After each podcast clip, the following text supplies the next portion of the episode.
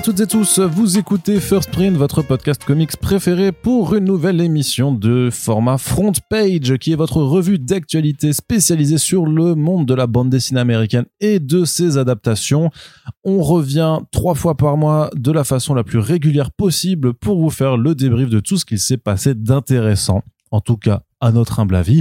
Et on est là avec une émission, donc c'est le front page, le premier front page du mois de juillet 2023 pour aborder voilà tout ce qui s'est passé. Euh, bah voilà, alors on enregistre, on est le 10 juillet, donc pendant les 10 premiers jours de ce mois, et un petit peu revenir sur des choses qui s'étaient faites fin juin. Enfin bref, tout ça pour vous dire que je suis avec l'ami Corentin. Salut. Et que nous allons donc embrayer sans plus tarder après à la traditionnelle question. Bonjour Corentin, comment ça va Bah ça va bien et toi? Eh ben ça va très bien aussi. Eh bah c'est cool. Et voilà, maintenant que les choses sont faites, on en profite Pourquoi à chaque fois on se le demande, c'est toujours les mêmes réponses à chaque fois? Et parce que des fois, tu pourrais changer et dire non, tu sais, aujourd'hui, euh, c'est c'est- c'est moins évident que C'est d'habitude. moins évident aujourd'hui, ouais. je te confirme, c'est moins évident. Voilà. C'est dur. Mais j'ai pas. vie. Tu veux qu'on en parle Ouais, mais on peut en parler. Alors, qu'est-ce qu'on en pense des manifestations contre les violences policières réprimées par des violences policières? Qu'est-ce qu'on pense de Isia? Est-ce que la liberté d'expression existe encore dans ce pays? On ne sait pas. Ah ouais, ouais, la, savez chanteuse là, putain, c'est. Ouais, ouais. Bah écoute, euh, voilà, elle a insulté le président. Arnaud, vas-y, commençons pas à faire. Il y a, un- il y a un délit On va encore d'un- perdre des abonnés. Est-ce qu'il y a encore un délit d'injure au, euh, au- au- Je crois qu'il a été, euh, il a été enlevé, mais là c'était plus une menace de mort a priori, puisque. Non, elle racontait en fait, elle mettait en scène le fait que euh, il descendrait attaché par les pieds comme une pignata et que tout le monde le défoncerait. Ce qui, en soi, je pense, est une belle illustration Oui, euh, tu des, sais, des envies de beaucoup de monde, mais effectivement, Bon, enfin moi, j'ai entre. d'autres envies. Non, mais après, disons que si tu pars là-dedans, en fait, tu peux aussi aller euh, arrêter les créateurs de South Park dès qu'ils mettent une célébrité dedans qui fait au- auquel d'autres personnages font n'importe quoi. Mais bon. Nous, on est ça, on n'est pas là pour parler de ça, en fait. Euh, Bah oui, c'est ce que je te voyons, disais il y a espèce de- 30 espèce de secondes gros gauchiste, là. Qu'est-ce qu'il nous fait, là Qu'est-ce qu'il nous fait Non, ce que je voulais faire, tout simplement, c'était vous Arnaud remercier. Yandal de Coucou Gérald et me, confond avec Splinter du coup. Oui, c'est vrai, pas pardon. 50 vannes de ouf sur Darmanin. euh, Eff- Effectivement, c'est vrai. Écoutez, coucou Gérard, mais surtout, je voulais simplement vous dire que si vous appréciez ce podcast en préambule, eh bien, vous pouvez le faire savoir, donc en le partageant, en commentant, mais surtout en venant nous soutenir sur notre page Tipeee qui est ouverte. Et euh, j'en profite de ce début de podcast pour faire un euh, gros merci chaleureux et plein de bisous à Sylvain, euh, qui nous, euh, qui et qui nous a soutenu euh, tout récemment et rue à dire également merci à vous de votre soutien Merci. vous faites grandement plaisir oui. et ma foi, j'ai envie de dire, euh, on peut y aller. On Oui, commence. Alors, dans la partie comics, euh, on fait traditionnellement toujours un petit tour d'horizon de certains projets qui sont en financement participatif. Donc, on vous rappelle notamment qu'il y a toujours Bloodshot Unleashed chez Bliss Edition euh, avec euh, le second tome de Cosmo Night. Ça, vous pouvez y aller. C'est encore en financement pendant les deux prochaines semaines. Et un nouveau projet qui nous intéresse, c'est My Fairy Godfather qui sera chez Comics Initiative, une maison d'édition dont on vous parle très régulièrement. Et c'est en fait le nouveau roman graphique euh, qui nous vient euh, de la part de euh, Robert Mailer Anderson et John Sack. Et ces deux-là, vous les connaissez si vous nous suivez depuis quelque temps, puisqu'on les avait déjà eu en interview sur le podcast pour le roman graphique Windows on the World. Euh, je crois que c'était en, deux- début d'année dernière, ouais, en fait. 2022. Histoire qui parlait de, du 11 septembre 2001, euh, d'un jeune homme qui allait chercher son père. Son père, ouais, son père qui a disparu les- après les attentats euh, la du 11 septembre. disparition de World Trade Center. Et donc là, euh, de nouveau, une histoire euh, dans le réel et très politique avec My Fairy Godfather, parce qu'on on s'intéresse à Billy, une jeune fille qui euh, part vivre au Texas après un drame familial et qui est euh, recueillie par son parrain, son parrain qui est gérant d'un cinéma de quartier, qui est aussi... Voilà, forcément, c'est c'est un bon qui euh, joue de l'orgue, mais surtout, enfin pas surtout, C'est un bon. mais qui a aussi une relation amoureuse avec un monsieur qui s'appelle Steven. C'est un bon. Et donc c'est un roman qui va parler parce qu'au Texas c'est quand même un, je crois un État à, do- à, à dominance conservatrice. Non, faut pas dire ça, c'est pas vrai. Un petit peu Non, quand non, même, je pas du crois. tout, arrête quoi. Ah, un Quoi petit peu. Le Texas. Effectivement. Donc euh, voilà, donc un, forcément, donc euh, le parrain et, et euh, Billy elle-même en fait euh, sont euh, se font agresser en fait et se font, euh, j'allais dire charrier, mais c'est pas charrier quoi. Enfin, se font insulter tout simplement pour pour leur différence, pour pour l'homosexualité de du parrain et Billy qui par extension est traitée elle-même de bah de de sale gouine. C'est pas moi qui le dis, c'est vraiment écrit sur les cases montrées en extrait. Donc un roman graphique qui nous parle tout simplement de c'est quoi en fait de vivre en tant qu'homosexuel dans un État conservateur aux États-Unis. Après, on imagine qu'il y aura une histoire familiale aussi, que ça va pas, c'est pas un manifeste politique, hein, c'est une histoire surtout de deux personnages.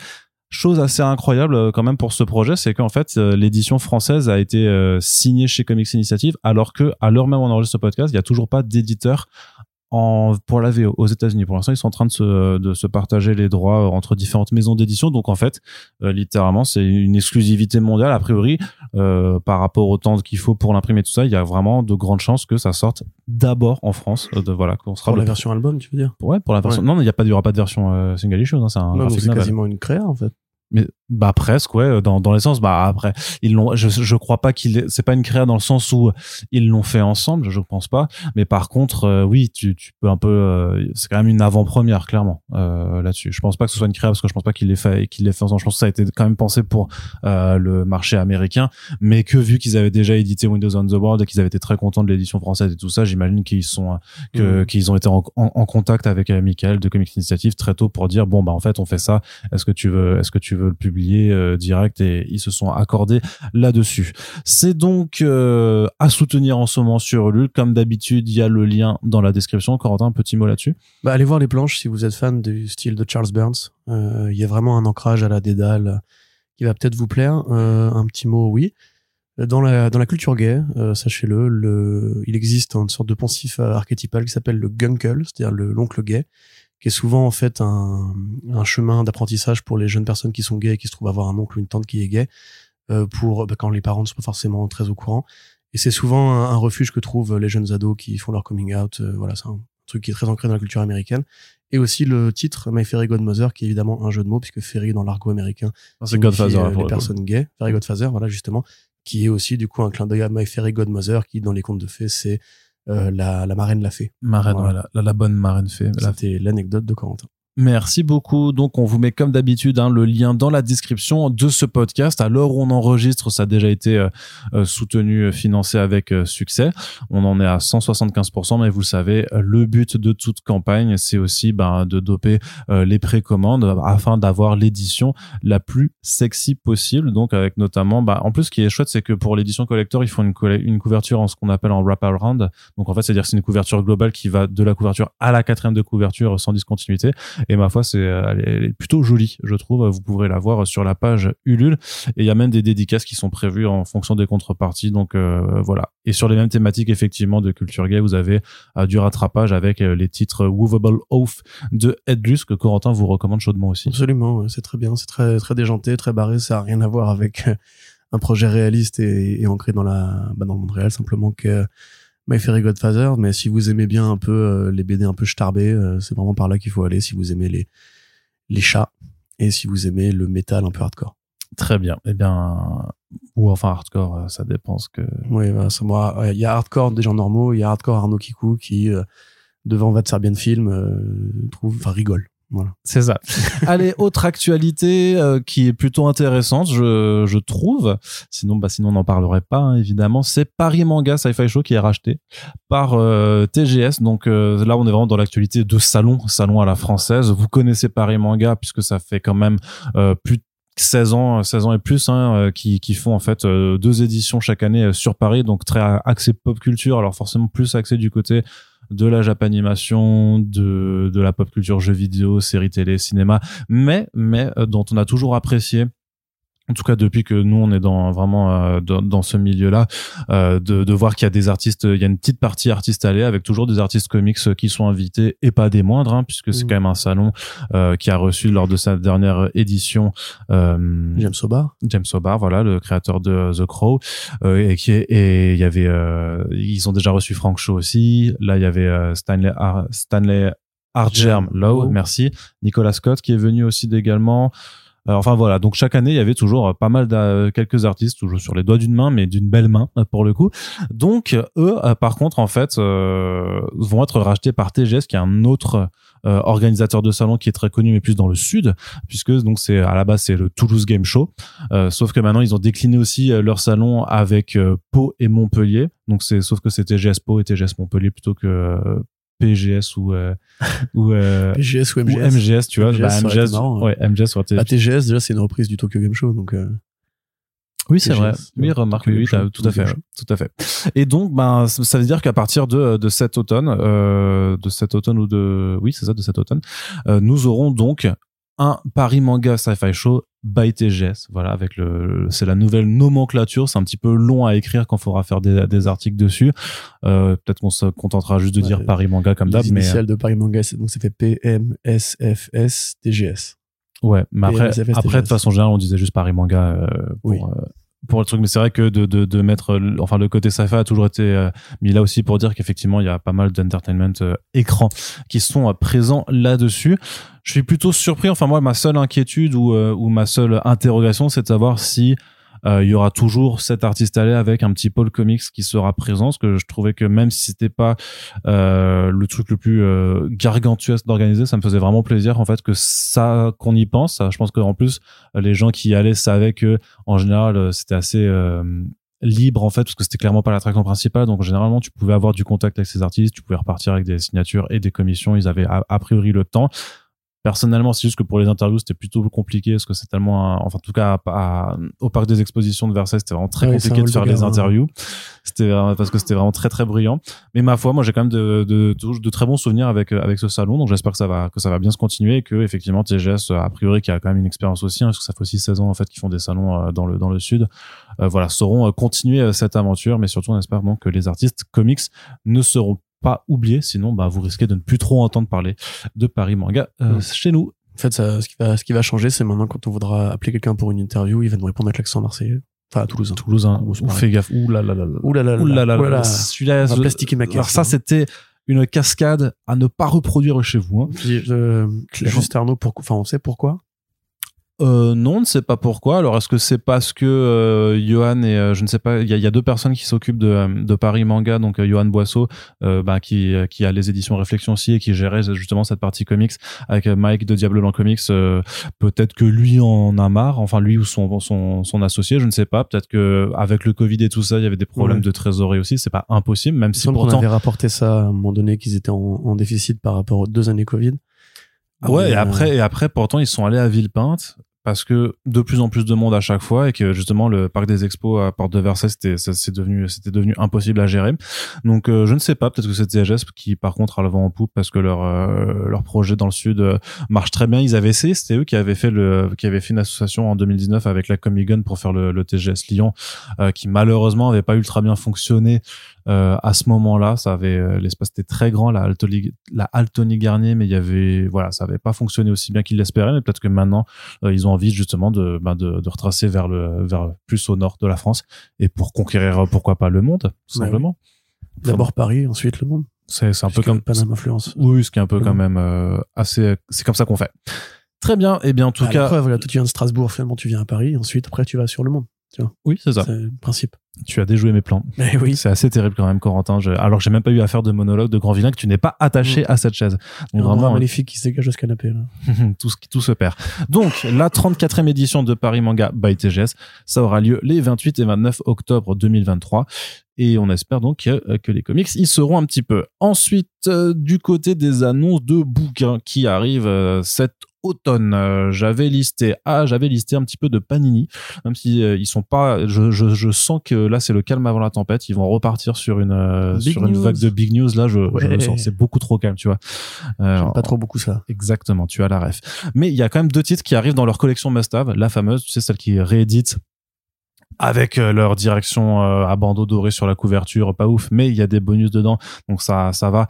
Et surtout, c'est censé être un prix un petit peu plus attractif que les 100% Marvel, enfin que leur cartonnet habituel, ce qui était vrai, très vrai au début, ce qu'il était un petit peu moins maintenant euh, avec les euh, différentes augmentations de prix qu'il y a eu euh, post ben, post Covid et post inflation slash guerre en Ukraine slash c'est la fin du monde. Mais malgré tout, cet automne, il y a deux albums qui arrivent Avengers Zone Rouge.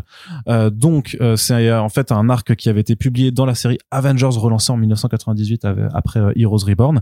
Donc, c'est dans les numéros 65 et 70 euh, sortis en 2003 avec un certain Geoff Jones qui était donc qui faisait ses armes chez Marvel avant d'aller faire les très grandes heures de DC Comics des années 2000 et avec un certain Olivier Coipel au dessin. Et du coup, ben, de quoi ça parle? Ça parle. Euh, D'ailleurs, c'était un Olivier Coipel qui avait même pas encore été nommé Young Gun chez Marvel, donc c'était vraiment à, à, à, ses tout débuts, quoi, avant même qu'il qu'il n'explose complètement, puisqu'il fera après du, du House of M, de ce genre de choses-là. Il faut d'abord devenir célèbre avant de devenir Young Gun. C'est à ça que ça sert. Exactement. Donc, de quoi ça parle? Ben, Tout simplement, c'est vraiment un récit euh, post 11 euh, septembre, hein, clairement dans l'esprit, avec une vague, une sorte de gros nuage rouge en fait qui euh, qui se déverse sur une partie des États-Unis et dont les personnes en contact voient littéralement leur peau se liquéfier, euh, se brûler. Pense un petit peu Indiana Jones 1 à la fin avec les nazis là, dont la pose d'école, c'est un petit peu ce genre de délire. C'est pas le 2 C'est marrant ça. Ça, ça fait des private jokes dans le podcast maintenant. Et donc, ben en fait, ben euh, Captain America, tous les Avengers sont dépêchés pour enquêter dessus et surtout savoir bah, qui c'est qui est en train de faire littéralement un attentat bioterroriste sur le sol américain. Sauf que euh, le gouvernement américain intervient aussi et leur dit bon les gars, les Avengers vous êtes sympas, mais en fait c'est pas votre travail, donc euh, laissez-nous faire euh, bande de bolos. Et donc on est vraiment dans cette euh, course contre la montre pour essayer de déjouer euh, cet attentat puisque le nuage continue de se répandre, essayer de savoir qui est derrière et avec forcément euh, 911 euh, oblige aussi ce climat de défiance aussi envers le gouvernement américain puisque bien entendu leur ingérence a quelque chose de suspect. Tu l'as lu Corentin ça à l'époque? Pas du tout. Pas du tout. Les Avengers de Geoff. Jones. euh, J'ai lu ce- le volume de Kurt Busiek Mm. qui je pense doit précéder celui de Geoff Jones. Ouais, c'est ça, c'est avec George Perez. Où il y avait la Kang War, je crois. Euh, qui était vachement bien, mais effectivement, je j'ai pas, je savais même pas en fait que Geoff Jones avait fait euh, des Avengers pour te, ne rien te cacher. Après, c'est un, c'est un passage, euh, voilà, c'est un passage qui reste pas, euh, enfin, qui est pas le plus documenté sur lui, parce que Jones, on le connaît forcément surtout Ouais. pour DC. mais- au bout de 20 ans. Mais pour le coup, c'est hyper bien. Enfin, vraiment, c'est en six numéros. euh, C'est euh, très calibre. Enfin, c'est très bien rythmé, euh, très, euh, très. euh, on peut rentrer dedans sans avoir lu ce qu'il y avait avant. On s'en fiche. Il faut connaître juste le principe des Avengers, ce qui a priori n'est pas très compliqué euh, aujourd'hui. C'est bien. bien. Oh, il sauve le monde. Voilà, c'est ça. Bien gratté et vraiment, t'as cette ambiance vraiment très paranoïaque post 11 septembre. euh, vraiment, euh, tu sens aussi le, la façon dont euh, dont la méfiance en fait du gouvernement par rapport à, bah, à la guerre en Irak, aux mensonges de Bush et tout ça transparaissait déjà en fait euh, chez, les auteurs de comics et du coup je trouve ça hyper bien. C'est euh, presque un peu euh, les prémices de ce qu'on aura pu voir sur la critique en fait du gouvernement américain et qui sera en apogée avec Civil War euh, clairement quoi. Donc vraiment pour le coup c'est un vrai euh, must-have. euh, enfin je trouve clairement que c'est pas euh, galvaudé du tout ou gavoldé. Galvaudé. Galvaudé. Galvaudé, merci. Et donc euh, le mois, donc ça sera en septembre et le mois d'après il y a The Punisher Cercle de sang qui est en fait euh, la première mini-série euh, dédiée à Frank Castle qui était sortie en 86 avec Steven Grant et Mike Zeck. Ça commence avec euh, Frank Castle qui est en prison. Euh, Il y a une émeute et puis euh, bah, le directeur de la prison lui dit bon bah en fait on va t'arranger un petit coup parce qu'on a besoin. euh, enfin il y a des riches et des puissants qui ont besoin d'éliminer euh, quelques euh, sales types. Euh, bah on, tu, si tu fais la sale besogne et ben on te laisse la faire et, euh, et personne pourra euh, te, te retrouver. Et donc, euh, c'est ainsi que ça part. Et ça, c'est bien Corentin ou C'est vachement bien, ouais. surtout pour le coup de crayon de Zeck. Il est pas tout seul, je crois, au dessin, ou alors je sais pas par qui il est ancré, mais il y a des petites variations euh, de ci, de là. C'est marqué Euh, Mike Vosberg, mais j'ai l'impression ah ouais, que voilà. Mike, c'est le coloriste. Hein. Ouais, bah bon, je sais plus. Mais bref, ouais, c'était vachement bien dans mon souvenir. Euh, petite série carcérale de qualité avec euh, Big Pun. Et déjà une influence un peu plus moderne que le coup de crayon classique de l'âge de bronze. De l'âge de bronze, pardon, de l'âge moderne, techniquement. Mais bon, ça restait encore vachement en ligne claire à ce moment-là. Euh, avec un Punisher super massif, euh, des découpages qui justement cassent un petit peu les structures classiques. Euh, un Castle qui n'hésite pas à défourailler. C'était justement une période où on assumait très bien l'idée que c'était un, un bel enfoiré. Donc euh, ouais ouais une très bonne lecture effectivement et si vous aimez justement euh, ces effets de couleurs ces effets d'aplat à l'ancienne euh, bah, c'est bien agréable de retrouver du, du bon urbain Mm, j'ai envie de dire Très bien. En parallèle, donc, du, euh, du run de Jason Aaron, qui, alors, qui est achevé au VO, mais qui est en train d'être publié euh, chez Panini également et qui euh, met quelque part fin euh, au Punisher tel qu'on le connaît. là j'aurais envie de dire quand même si vous ne l'avez pas commencé attendez une édition intégrale parce que trois tomes pour une série en 12 numéros moi je trouve ça un peu rêche quand même Oui, surtout que le découpage en fait aurait été beaucoup plus logique Oui. en faisant en, Voilà. en, en, en part deux quoi. Mais euh, bon, Bah, ça, la série est plutôt construite construite comme ça en Oui, oui, en plus. ouais. Non, je suis non, je suis d'accord. Hein. J'ai pas trop, euh, j'ai pas. trop- Je pense que c'était un, une volonté de vouloir le publier vite, en fait, par rapport à la VO, mais du coup ils se sont retrouvés avec un un manque de matériel qui fait qu'ils l'ont divisé en trois euh, pour pas se retrouver à avoir euh, trop d'attentes entre les deux tomes. Mais ouais, j'avoue, c'était pas. euh, Enfin, ça- ça- ça- je pense qu'en plus que c'est une série qui ira clairement euh, faire un deluxe très facilement, quoi. Donc, euh, donc c'est clair qu'on vous recommanderait plutôt d'attendre, surtout que ça se lit mieux, je pense, en avis en une fois que, que comme ça. Autre nouvelle ou pas, justement, enfin, on, vous, euh, je- non, on a parlé sur Comics Blog un peu de, de l'artbook Spider-Man Across the Spider-Verse qui arrive, qui est arrivé chez Titan Books. Non, Dark Horse, je sais plus. Mince, je sais plus. En VO, Non, il est- Abrams. Abra, oui, pardon, raconte Euh, qui est sorti et euh, bah on savait depuis que que Sullivan était venu nous parler de Spider-Verse euh, en podcast que ce serait pas iComics qui ferait l'artbook au contraire du Spider-Man Into the Spider-Verse. Alors officiellement pour l'instant il n'y a pas eu d'annonce euh, de qui que ce soit, mais on a capté une page euh, Fnac.com qui le liste pour le mois de novembre chez Huggin et Munin. Donc a priori ça va arriver. Par contre si j'en parle, enfin si, je me permets d'en parler en podcast alors que j'ai pas encore fait d'article, c'est qu'en fait j'ai pas eu droit à une confirmation. Je suis allé demander à l'éditeur qu'il n'a pas voulu nous le confirmer. Donc il y a un play, en gros une date qui est placée. A priori, c'est eux qui vont le faire, mais en fait, la date de novembre est pas du tout confirmée, euh, même de leur côté. Donc, c'est pour ça que pour l'instant, ça reste de l'expectative. Euh, quelque part, dommage en fait. Je sais pas dans quelle mesure l'artbook était planifié à l'avance chez Abraham euh, Books, mais ça aurait été bien de l'avoir euh, là en fait pour accompagner la sortie du film. C'est toujours un petit peu mieux. Mais bon, en tout cas, on est impatient. Moi, ça me donne l'envie juste de, patienter, du coup, de, de, patienter pour euh, pour me le prendre euh, en VF en fonction de bah, de, de la fab et tout ça. Je pense que le truc c'est que ce sera euh, Menin font souvent des enfin ils en ont fait quelques-uns des artbooks des Toolars de euh, notamment pour les productions de Marvel Studios donc là ce sera un Toolar de Spider-Man Across the Spider-Verse donc j'espère que ce sera une édition aussi quali euh, que, que ça qui ira très bien à côté du premier artbook de euh, iComics. C'est ça, avec des commentaires de euh, Phil Lord, Chris Miller, euh, de des Tu trois penses qu'il tu penses qu'il fera des euh, bon bah là c'est le moment où j'ai envoyé 10 artistes en burn-out. C'est ça. Et là, du coup, après, ils sont jamais revenus, mais du coup, on a effacé toute leur scène. Euh, donc oui. donc oui, voilà. C'est Et puis des- des animateurs et des, des, des artistes graphiques qui ont travaillé dessus, qui expliquent un petit peu les, les influences, les inspirations, leurs intentions hein, créatives par rapport au personnage. On a pu voir quelques planches, notamment de Gwen Stacy. Alors, de ce que j'ai lu, moi, dans les pages de preview, il n'y a pas mention de est-ce que c'est une fille trans ou pas. Ça, voilà, c'est pas a priori expliqué. Euh, on pourra probablement en apprendre plus sur leur choix vis-à-vis de l'esthétique de, de 2099 notamment. Euh, il y aura aussi un petit commentaire de euh, Evie Arad euh, qui va probablement nous parler de comment s'est faite la scène de Venom, euh, enfin avec la, la caissière du, du film Venom.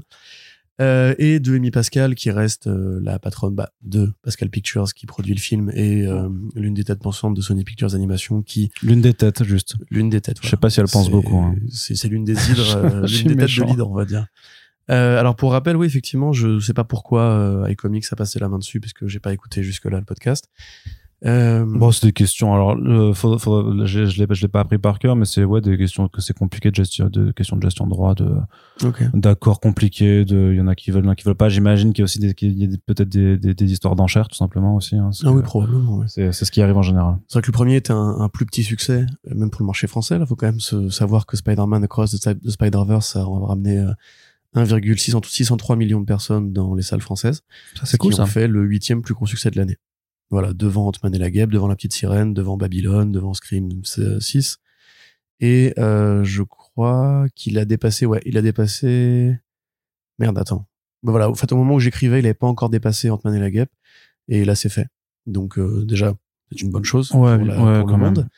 Euh, après, ça veut rien dire parce qu'on est encore qu'à la moitié de l'année. Il va y avoir Mission Impossible 7 qui va arriver. Il va y avoir le nouveau D'Artagnan, enfin le nouveau mousquetaire Milady qui va arriver. Oui, enfin, il va y avoir surtout le nouveau Nolan, hein. Nouveau Nolan, il fera pas, il fera pas plus d'un million six en France. hein. Oh. Ah, c'est beaucoup. hein. Tu sais, c'est- Ouais, c'est Nolan. les films qu'il y a au-dessus de Spider-Verse, c'est Fast and Furious, Creed, euh, D'Artagnan, Les Gardiens, Alibi 2, enfin Alibi.com 2, Astérix et Super Mario. Nolan, il fait des bons films, il fait des grands films, mais c'est pas des blockbusters qui ramènent autant de gens dans les salles. T'es sûr de ça? Ouais, je suis à peu près prendre le pari kebab. D'ailleurs, il faut qu'on remette le, euh, le, Le compteur. Voilà. Le, con, le mais compteur. prends, prends-les en note parce que j'ai gagné plein de paris. Après, tu dis, moi, je me souvenais plus, etc. Donc, euh, crée un petit. euh, Je ré- sheet. C'est juste que je réécris la réalité, Corentin. Ouais, ouais, ouais. Je suis Watou. Les preuves sont dans le podcast, en Ouais, plus, tu j'ai vois. la flemme de les réécouter. Mais je, je pense pas. À mon avis, peut-être Barbie ou Mission Impossible, mais Est-ce que Barbie, il y a moyen aussi que ça, que ça fasse Barbie fera chose, plus d'argent qu'Oppenheimer. En plus, maintenant, ils ont voulu pousser leur espèce de petite euh, rivalité euh, médiatique, enfin, surtout du côté de Warner Bros. pour Barbie, parce que Dolan, il en a absolument rien à foutre. Euh, à mon avis, c'était une connerie de sortir tout ça en même temps, parce que là, comme on va avoir Mission Impossible 7 et Barbie. Ah oui, là, l'été, les... en- en enfin, pour les, pour les gens qui ont, qui peuvent pas se permettre d'aller au cinéma plusieurs fois par mois, c'est compliqué. Il va falloir faire des choix. hein. Bah, ou ceux qui sont en vacances et qui ont autre chose à foutre, quoi. ouais, ou ceux euh, qui, euh, Non, j'ai pas de vanne, putain. Zut. Zut. Zut, merde. Zut, alors. Ah là il va falloir continuer. Ceux qui manifestent contre la police, tu veux dire? Ah, peut-être, Ah, par exemple. voilà. C'est ça. Voilà, petite vanne. Tu peux plus aller au cinéma quand t'as les deux yeux pochés. Mais donc ça veut quand même dire qu'il y a un public français qui est fan de Spider-Man et Spider-Verse en général. On est une communauté de lecteurs en France. Euh, les MOOC, euh, les, les artbooks, ça marche pas trop mal par rapport à d'autres pays. Donc à mon avis, ouais, il y a moyen de, il y a moyen que ça fonctionne. Quoi. Il y a Hugin et Menin, quand même, Menin, pardon, qui en dehors de leur département artbook, est quand même une boîte qui s'investit bien dans la production de comics, qui commence vraiment à être identifiée euh, par le lectorat de Comics Blog, par le lectorat, enfin l'auditorat de First Print. Donc ouais, c'est moi c'est plutôt une bonne nouvelle. À voir s'ils sont identifiés par le reste euh, du, du lectorat comics. oui, espérons aussi. parce que quand même on n'est pas si nombreux. C'est pour ça, c'est bien. Mais en tout cas, on si c'est quand ça se confirme, on vous en reparlera forcément puisque bah, vous vous doutez bien qu'on sera chaud euh, pour soutenir cette sortie. Par contre, on sera peut-être moins chaud pour les Urban Limited de cette année. Enfin, en, techniquement, on n'a jamais été très chaud sur les Urban Limited. C'est ça. Euh, donc, qu'est-ce que c'est? C'est une collection tirage de luxe slash de tête qui a été inaugurée il y a trois ans maintenant par Urban Comics et qui arrive en chaque fin d'année en fait euh, garnir les euh, étals des librairies section beaux livres on va dire pour faire vraiment des éditions un petit peu luxueuses de plus ou moins grands récits euh, de, de chez DC Comics. Ah, de grands récits, oui. Enfin, c'est des, Bah, il y avait Last Night on Earth, quoi. Oui, voilà, tu vois, c'est pas. Snyder vend beaucoup en France, C'est Capullo vrai, aussi. c'est vrai. Et donc, qu'est-ce qu'on a cette année? Alors, on a Batman euh, Dark Victory slash Amère Victoire, euh, selon la nomenclature euh, loi tout bon, euh, qui est la suite directe de Batman Halloween, qui avait déjà été édité en Urban Limited peu de temps après la mort de Tim Sale et qui avait droit à un ex libris spécialement justement pour entre guillemets saluer l'événement. On a également donc alors toutes les morts de Layla Star, qui est le premier indé, euh, c'est celui qui pose problème d'ailleurs, premier indé de cette collection qui jusqu'ici accueillait à 95% des projets Batman et Doomsday Clock. Euh, Il y avait eu euh, euh, année 1, il y avait eu donc un long Halloween, il y avait eu les White Knight. Il y a Le Free Jokers, non Les Free Jokers, effectivement. Donc c'était en fait une collection majoritairement pour les gros lecteurs de Batman qui voulaient des beaux albums et qui avaient les moyens de se les offrir. Oui, parce qu'on était à chaque fois à quasiment, à, je crois, plus de 50 euros de toute façon par, euh, par album. hein. Et un deuxième indé, entre guillemets, puisque techniquement V pour Vendetta n'a pas commencé sa carrière chez DC Comics. Euh, mais donc V pour Vendetta de Alan Moore et David Lloyd en version couleur malheureusement. J'aimerais bien qu'un jour on récupère la putain de version noir et blanc euh, qui est beaucoup, qui est de loin supérieure à la version couleur.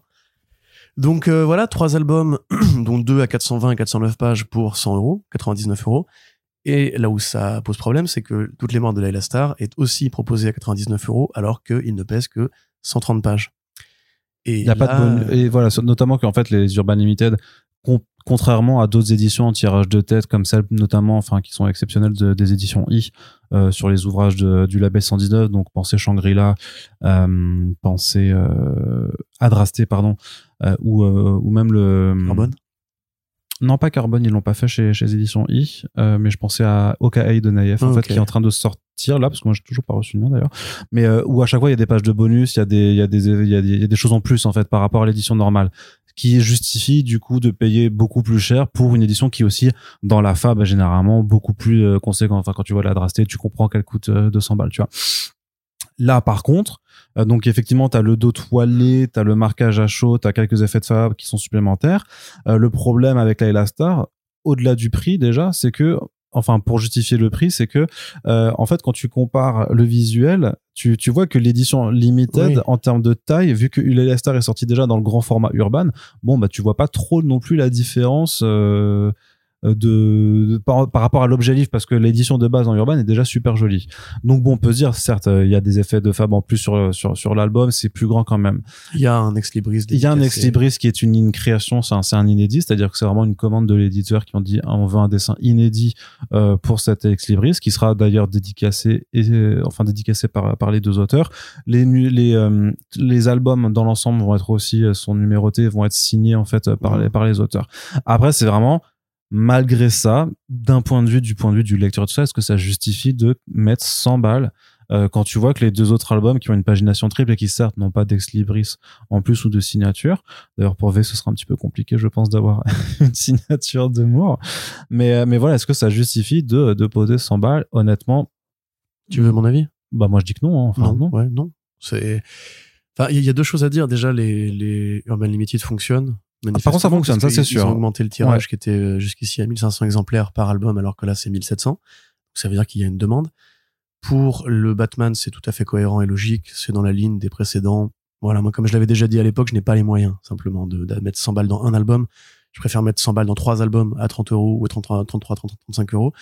Euh, de- en plus, je trouve que la fab des, des Urban 35 euros est déjà pas mauvaise, tu vois.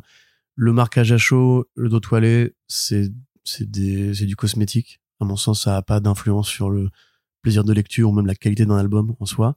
Non, Euh, ça, ça a juste une influence sur ton plaisir de le mettre en, en haut de ton étagère, Bah si tu oui, veux, si tu veux la- le mettre vraiment comme un objet euh, à Bah, exposer. très bien, ouais, super, mais on n'est pas tous euh, galeristes de, de, de salon, en fait. Mmh, bien sûr. Euh, et là, en l'occurrence, les Stars, c'est très simple. À mon avis, c'est déjà, je pense que chez Urban, ils sont très fans de cette BD, euh, auquel ils, vont, ils ont effectivement consacré une belle édition pour la première version. Et il se trouve qu'elle a bien vendu. C'est l'un des Oui, indés qui a le mieux marché de l'année où il est sorti, de l'année dernière, hein, simplement. Ils ont ramené Ramvé, ils ont ramené Philippe Andrade, donc ils sont, bah voilà, pour rien vous cacher, on va les avoir, enfin, on va avoir Ramvé, nous, dans le podcast euh, qu'on fait avec eux. Euh, et pour vous prouver qu'on est indépendant, vous voyez bien que voilà, ça, ça a pas d'influence sur notre ligne éditoriale. Bah, de toute façon, on avait Euh, déjà dit que la Star c'était super bien quand on en parlait en VO. Voilà, mais, mais dans ce cas-là, prenez l'édition classique. Ah oui, non, mais bien sûr. Que, bah, là-dessus, oui. vraiment d'être très fan et de vouloir euh, voilà avoir ce, petit ce petit caprice d'avoir un album qui est très cher et qui va être dédicacé. Très honnêtement voilà c'est 130 pages pour euh, 100 euros quoi. C'est même si l'album était en platine euh, je veux dire ça mérite pas enfin c'est une excellente lecture mais c'est la qualité n'est pas indexée sur le prix déjà pour commencer en général ce serait même plutôt l'inverse Parce que sinon, Trois Joker, il sera à 20 balles. bah voilà, c'est ce que j'allais dire. Même Doomsday Clock serait gratuit. Tu vois, ce serait un truc Comic Book Day. Tu vois, tiens, lis ça et après pleure. Et non, mais disons que toutes les morts de la Star en édition simple, c'est 19 euros et ça les vaut largement, quoi. Bah oui, Euh, Tu vois, oui. tu les- puis la, la lecture sera la même, peu importe le Ouais. l'emballage entre guillemets. Donc euh, Après, j'ai pas voilà, c'est- après moi je comprends pas de base ce, ce, cette Oui, voilà, c'est- aussi cher pour un livre. C'est bah, mais, mais parce que c'est une collection, de toute façon, c'est voilà, c'est limité. Bon, limité à 1500 exemplaires, ça, ça va comme limitation, quoi. Mais c'est du, du bouquin de collectionneur, c'est du, c'est du bouquin de dans, dans, dans, dans un esprit vraiment de où l'objet prime limite en fait sur le contenu, parce que clairement. Euh, Adrasté, si je veux le relire, en fait, je vais. Bon, après, c'est chaud parce qu'elle est vraiment super cette édition et que tu profites des pages euh, presque à grandeur nature. Donc voilà. Mais je te dirais que sinon que que limite Shangri-La, je me contente très bien de, de l'édition normale de Chef et chez Ankama pour, pour le relire et que la tirage de tête, c'était pour contempler les bonus une fois et qu'après, en fait, tu, tu l'exposes juste parce que ça reste un, un bel objet en tant, en tant qu'objet. Euh, mais, mais là, en plus, c'est que la différence entre les deux, même si moi j'adore hein, la couverture choisie pour, euh, pour l'édition limitée, elle Ah oui, elle est superbe, hein, forcément. Bon, après, euh, Philippe, euh, il dessine trop bien de toute façon. Donc, euh, je sais pas, mais, mais euh, ouais, si, c'est pour les gens qui en ont les moyens, quoi, clairement. Moi j'ai envie de dire si vous avez effectivement 100 balles à mettre et que vous avez déjà les les Star et que vous êtes fan, allez acheter directement un original ou un print de Philippe quoi. C'est l'argent ah, directement dans sa poche. Euh, en plus, si vous avez déjà l'album, ça sert à rien de le racheter. Enfin, bref, je sais pas. Personnellement, c'est vrai que je comprends pas parce que j'ai pas les moyens. Comme je comprends pas que Taschen fasse de- des Marvel librairies à 150 balles, voire à 300 balles. Ouais, mais regarde, le- tu sais, c'est le, le 55 Years of DC Comics, là, tu sais. Le, Ah oui, oui, non, mais attends, les, Marvel Comics librairies, ils sont pas dans cette taille-là. hein. Ah, ils sont plus petits Ah oui, oui. Bah, que- que- conséquemment, t'imagines, sinon c'est une collection. hein. C'est Le but, c'est de la mettre dans une librairie, dans, dans une étagère. Donc euh, oui, non, moi je te dis, euh, passer 50 euros pour un album, je trouve déjà qu'il y a, il y a anguille sous roche. Tu vois, pour moi, c'est pas normal de payer aussi cher. Après, je comprends l'intérêt de, de collectionner. Je comprends l'intérêt d'avoir un truc qui a un numéro et tu te dis, ouais, je suis le seul sur Terre à avoir ce numéro-là. Mais en vérité, euh, lisez beaucoup plus pour moins cher, c'est plus avantageux dans mon, dans mon esprit. Tu vois, enfin, c'est, si t'as 100 balles, t'achètes 3 tomes et t'es content. Après, quand Voire on, tomes. après, quand on aime, on ne compte pas. Oui, c'est l'inflation, c'est la crise. Non, non, mais, euh, non, mais je dis, je ça parce que moi, on pourra, on pourra très bien me répondre que moi, j'ai, mis parfois des sommes euh, débiles dans des albums. Du coup, t'as peur de passer pour un hypocrite. Là. Bah, pas hypocrite, non, parce que comme dit, là, par contre, je sais pourquoi j'ai investi, parce que euh, ce que je disais, c'est que effectivement, la j'ai, j'ai payé bonbon, mais l'édition vraiment, en termes de bouquin, c'est quand même un autre délire, c'est vraiment un autre délire. Et il y avait un, enfin, il y avait une commission de Mathieu Bablet dedans aussi, tu vois, donc euh, tu, euh, et du coup, j'ai un, un petit swamp thing de, ma, de, de Mathieu Bablet qui, qui était avec, donc, euh, Ah, mais si tu pouvais tu- demander une commission à Andrade avec ton album, moi je dis là pourquoi pas, tu vois. oh ouais, mais 100 balles, du coup, c'est pas, Voilà, c'est donné. là, c'est donné. hein, pour- Mais c'est pour ça qu'il faut, il faut, il faut voir le, enfin bref. Donc, Après, ça reste du bonus, euh, tant que Oui, non, mais, non, mais ce qui, voilà, c'est ça, c'est que techniquement, pour V également, t'as l'édition normale à 30 balles, et en plus, t'as, maintenant, t'as une édition nomade à 10 balles. Donc vraiment, si vous voulez lire V, euh, vous avez d'autres options. Ce qui est, enfin voilà, c'est que c'est une collection limitée pour collectionneurs. Euh, Ouais, on ne nous impose pas, voilà, personne ne vous oblige à, à l'acheter et, euh, et les autres éditions sont largement abordables. Donc euh, clairement, Voilà, ce serait plus grave si Urban n'avait fait que cette version. oui, c'est ça. Oui, voilà, ce serait- là, ce serait stupide. Genre, c'est super bien, allez-y, tu vois. Allez, Corentin, la suite. On passe du côté de la VO. Allez. Ben Temple Smith. Qui, euh, Qui ça re- Ben Temple Smith, on, a prononcé trois fois son nom et on l'a invoqué. Euh, bah, Wormwood, 30 Days of Night, tout ça. Très, très grand artiste, Gotham by Midnight aussi, qui se fait de plus en plus discret et dont on apprend qu'il fait un petit one-shot chez un éditeur dont on parle très très peu parce qu'en fait, il y a très peu de choses à eux qui sortent chez nous, très certainement. C'est Bah, bah, mais- Source Point Press. Ouais, faut jamais dire jamais rien parce que tu peux, t'es pas à l'abri que un éditeur indé euh, en loose a, a, a sorti quelque chose. Non, non, faut jamais dire jamais. C'est une leçon. Une Tu leçon viens de dire jamais, du coup, en disant ça. Ouais, mais c'était pour l'exemple. Tu as même dit deux fois, il faut jamais dire jamais. T'as dit deux fois jamais. je- Arrête. Qu'est-ce T'as qui fait nous, qu'est-ce fait- tu- qu'est-ce tu nous Temple Smith?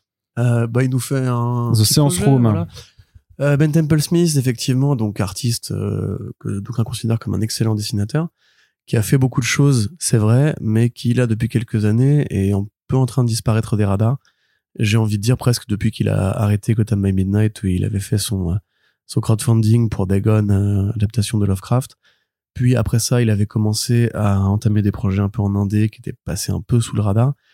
Finalement, il avait dit je vais refaire Fell avec Warren Ellis, qui était un projet qu'ils avaient commencé et qui n'avait pas fini. Et c'était en plein cœur de la, enfin, de l'œil du cyclone du scandale Warren Ellis. Donc Warren Ellis avait dit euh, non non, euh, cal- calmons-nous, moi je suis pas encore prêt à, refaire la suite de Fell. Euh, Ben s'est un peu emballé et tout. Donc après ça, il avait annoncé Skull, Skull Diggers, j'ai envie de dire, je ne sais plus, chez euh, putain merde, le nom de la boîte de pas me revenir, Arnaud. Ah, Artist Elite Comics. Voilà, c'est ça exactement, Artist Elite. Et bon, ça n'a pas été encore euh, publié. Et maintenant, donc, il revient avec effectivement un projet de one shot dans une toute petite maison d'édition. C'est pas euh, qualitatif, hein, je n'ai pas lu les productions Source Point, donc je ne sais pas exactement ce que ça vaut, mais c'est vraiment une maison d'édition qui est très peu connue, même aux États-Unis. Euh, voilà, c'est une équipe de petits gars qui aiment bien les comics d'horreur, qui font du merchandising aussi, qui vendent des t-shirts un peu univers rock et tout. Donc euh, voilà, ils aiment bien euh, tout ce qui est un peu épouvant, tout ce qui est un peu noir, tout ce qui est un peu sombre. Et ils avaient déjà édité un roman graphique qui s'appelait donc The Seance Room, qui parle en fait dans une esthétique un peu années 20, euh, un peu burlesque, voilà, des deux gens qui se retrouvent prisonniers d'un château où on organise des séances de spiritisme avec euh, le tenancier du château qui serait un esprit ou un nécromancien, on ne sait pas exactement. Là, c'est un numéro bonus qui s'intéresse donc au propriétaire du château, au châtelain qui est celui qui invite les gens dans sa demeure pour parler à des spectres et éventuellement les faire voyager dans des des mondes un peu anormaux, un peu épouvantes, un peu horreur. Donc c'est un peu de l'horreur classique, l'horreur littéraire. Euh, ça peut très bien convenir au style Temple Smith. C'est très bien pour lui. Après, ça faisait un moment qu'il n'avait pas fait euh, autre chose que de la créa originale, parce que là, c'est pas de la créa. Il est avec un mec qui s'appelle Paul Goldsmith, euh, Ben Goldsmith en plus. Je me suis demandé si c'était pas un alias, mais non, non, il y a bien Ben Goldsmith euh, qui avait été le scénariste de la première série Séance. Donc, de la part d'un gars qui vraiment, voilà, vendait des originaux très très chers à une époque et était vraiment, oui, considéré comme une vedette de l'industrie, que les éditeurs voulaient absolument faire participer à des projets d'horreur X ou Y. On sent une sorte de grésillement, euh, comme si justement il était plus vraiment là. On sait, voilà, il a plus forcément envie de venir travailler avec DC et Marvel pour des raisons qui lui sont propres. Il a encore ses royalties de euh, 30 jours de nuit, pas de souci. Mais je sais pas, moi je trouve ça un peu dommage de euh, le voir faire des petits one shots comme ça, genre sur un an, c'est la seule annonce qu'on a eue sur lui. Euh, Artiste Elite, bah ça décolle pas. Hein. C'est Ar- Arnaud vérifié, donc ils ont bien fait les espèces de numéros preview euh, rouge et bleu qu'ils voulaient Mm. faire. euh, Ils début. sont arrêtés. la- la- quand j'ai regardé la dernière fois, ça s'était arrêté en mars. Et sur leur site web qui fait un peu d'ailleurs euh, maquette année 2000, on va dire, Ouais. ils vendent beaucoup de couvertures et de Que des variantes en fait. Des variantes, euh, ouais. Donc euh, je sais pas, j'ai l'impression que c'est un peu un, un coup manqué euh, ce truc-là. Est-ce que Temple Smith aura envie de déplacer ce produit euh, parce que techniquement c'est de la créa, hein, de déplacer ce produit ailleurs? On ne sait pas encore. Moi, je trouve ça vraiment un peu bizarre. Je trouve ça aussi très dommage que que Dagon, euh, qu'il avait fait un crowdfunding, ne soit toujours inaccessible, euh, enfin ne soit toujours pas accessible pour le grand public. J'avais vraiment essayé moi péniblement de le trouver parce que bah euh, curieux de Lovecraft, je voulais voir un peu ce que ça donnait et en plus j'aime bien effectivement son, son coup de crayon en plus tant, avec la mise en couleur vert et vert et gris et jaune qui rend très bien justement avec euh, avec son style à lui. Donc voilà, euh, c'est vraiment pour dire parce que ça reste quand même une, j'allais dire une étoile montante. Ça fait longtemps qu'elle est montée, mais ça reste effectivement une vraie euh, star des comics qui bah, refait un truc, donc très bien. Mais voilà, c'est un peu comme si on vous disait, euh, hey, euh, il y a bah, David Lloyd, voilà, on va dire par exemple, qui refait un petit un, petit one shot Hellboy, voilà, ça sortira en mars, en mode oui, bon, très bien, mais du coup j'ai du mal à me motiver sur me dire que c'est le prochain gros truc de sa vie, quoi. Eh bien, merci Corentin pour ce bel exposé une fois de plus, toujours agréable. Tu as écouté avec attention. Exactement. la tête. Exactement. Exactement. C'est toujours ainsi que je fais. Et donc, on peut passer du côté d'une autre petite annonce. Alors là aussi, relativement anecdotique, hein, mais euh, qui me fait personnellement plaisir. C'est le retour de Bloodborne en comics cet automne. Vous le savez, ici, on est des fans, surtout un membre de ce podcast qui est l'emploi du pronom euh, indéfini. Exactement. non, mais c'est juste que t'as pas eu l'occasion d'y jouer, alors que ça pourrait être totalement ta cam, mais vu que tu fais du. Euh... Bloodborne, j'aime moins l'esthétique. J'avoue, je préfère celle de. À regarder, je préfère celle des Souls ou de Sekiro. Oh là là, le mec est fou. Le mec est fou. Bah, c'est le côté victorien, un peu moins. Mais Lovecraftien, l'horreur, les monstres, le design, mais mec, euh, tu as pas. Dans ce cas-là, la fantasy noire me paraît plus intéressante, tu vois. Ah, et voilà. Pourquoi ce... En fait, non, bah voilà, je vais pas en parler parce que du coup, il m'a Mais si, vas-y, c'est pas Skull Digger, ça s'appelle Skull Digger, c'est un comics de Jeff Lemire. Pardon, excuse-moi, vas-y Arnaud. Alors Bloodborne, c'est bien, c'est difficile et on fait, voilà. Et c'est un jeu surtout qui a une direction artistique qui est complètement folle, un univers, un imaginaire qui forcément inspire euh, beaucoup d'artistes. Alors c'est vrai que la série, euh, il y a eu une première série en cinq volumes, je crois, cinq tomes euh, ou quatre qui est sorti d'abord c'était Scott qui l'écrivait. Et euh, c'était Piotr Kowalski euh, qui la dessinait et l'artiste est toujours là. Il répond toujours présent pour les titres dérivés sauf que maintenant en fait c'est Cullen Bunn qui, qui écrit. Donc il y avait une première mini-série Lady of Lanterns qui était sortie à l'été dernier chez Titan Comics et dont on attend. Voilà en fait pourquoi je voulais en parler. C'était juste pour dire à Urban Comics et ce cinquième tome là qu'est-ce que vous attendez pour le publier? T'as placé Cullen Bunn dans ce podcast Arnaud. Ouais mais on s'en juste pour placer Bloodborne mais Bloodborne. Bloodborne, Bloodborne mérite tous les Cullen du monde. mais non, mais justement, parce que moi, je suis, je suis, je suis relativement euh, confiant sur le fait qu'il il, connaît cet univers et il saura le, le, maîtriser.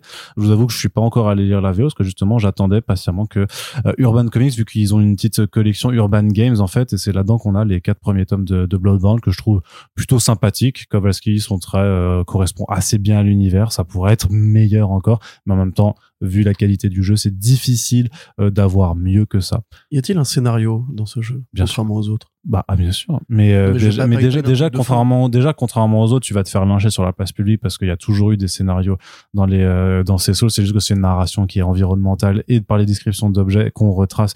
Et c'est exactement oui, C'est ce que je dis, mais il y a pas un, y a pas un héros avec une aventure à la Zelda, tu vois, où on te dit lui c'est le méchant, on va le taper, tu vois. Non, non, toujours pas. Non, le, le, le, le lore, pas d'univers, il y a un univers qui est très riche. Le lore de Bloodborne, en fait, c'est vraiment d'avoir donc cette ville de Yarnam dans laquelle en fait tu découvres que il y avait en fait des, des, scientifiques ont découvert que le sang avait un pouvoir de guérison, euh, un pouvoir aussi de euh, en fait ils ont vraiment développé toute une forme de euh, presque de religion en fait autour de l'utilisation du sang sur sur les personnes. Sauf qu'en fait il y a enfin le c'est super chaud d'expliquer les lore parce que en vrai c'est compliqué parce que ça renvoie aussi en fait à un peuple qui vivait autrefois sous terre en fait qui a commencé à vouloir en fait faire des des incantations pour réveiller des anciennes divinités cosmiques.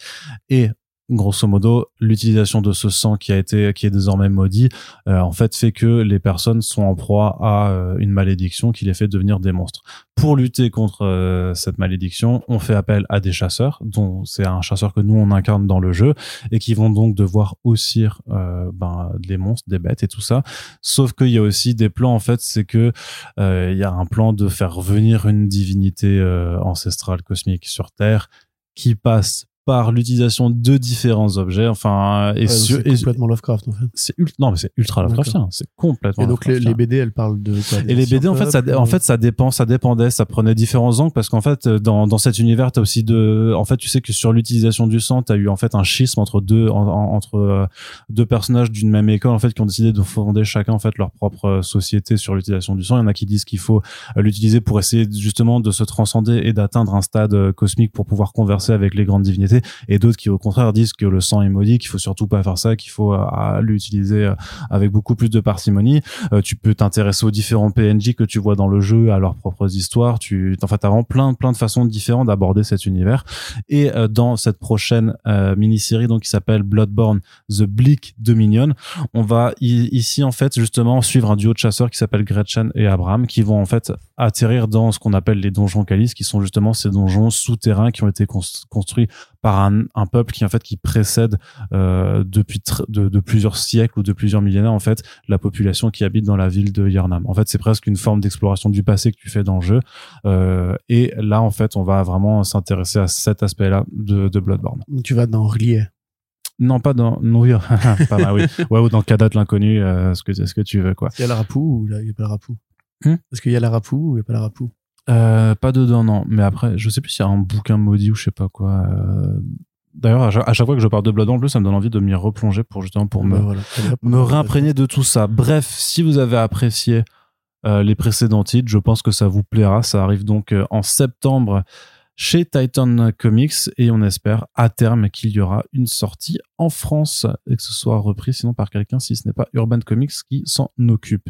Ceci étant dit, autre annonce intéressante du côté de l'indé, c'est la nouvelle maison d'édition Distillery qui, mine de rien en fait, dont le one shot The Devil's Cut se fait, euh, la sortie du The Devil's Cut se fait de plus en plus proche et on sait que sur les 11 petites histoires qui seront présentes dans cette anthologie. Il y en a huit d'entre elles qui euh, seront en fait des séries à part entière, euh, a priori pour l'année prochaine, pour 2024 ou peut-être déjà fin d'année 2023, mais je pense qu'en fait qu'ils vont euh, démarrer en grande pompe l'année prochaine, avec donc les titres Spectrograph de James Tynion Ford et Christian Ward, Shepherd de Mark Bernardine, Ariela Christantina et Lee Ridge.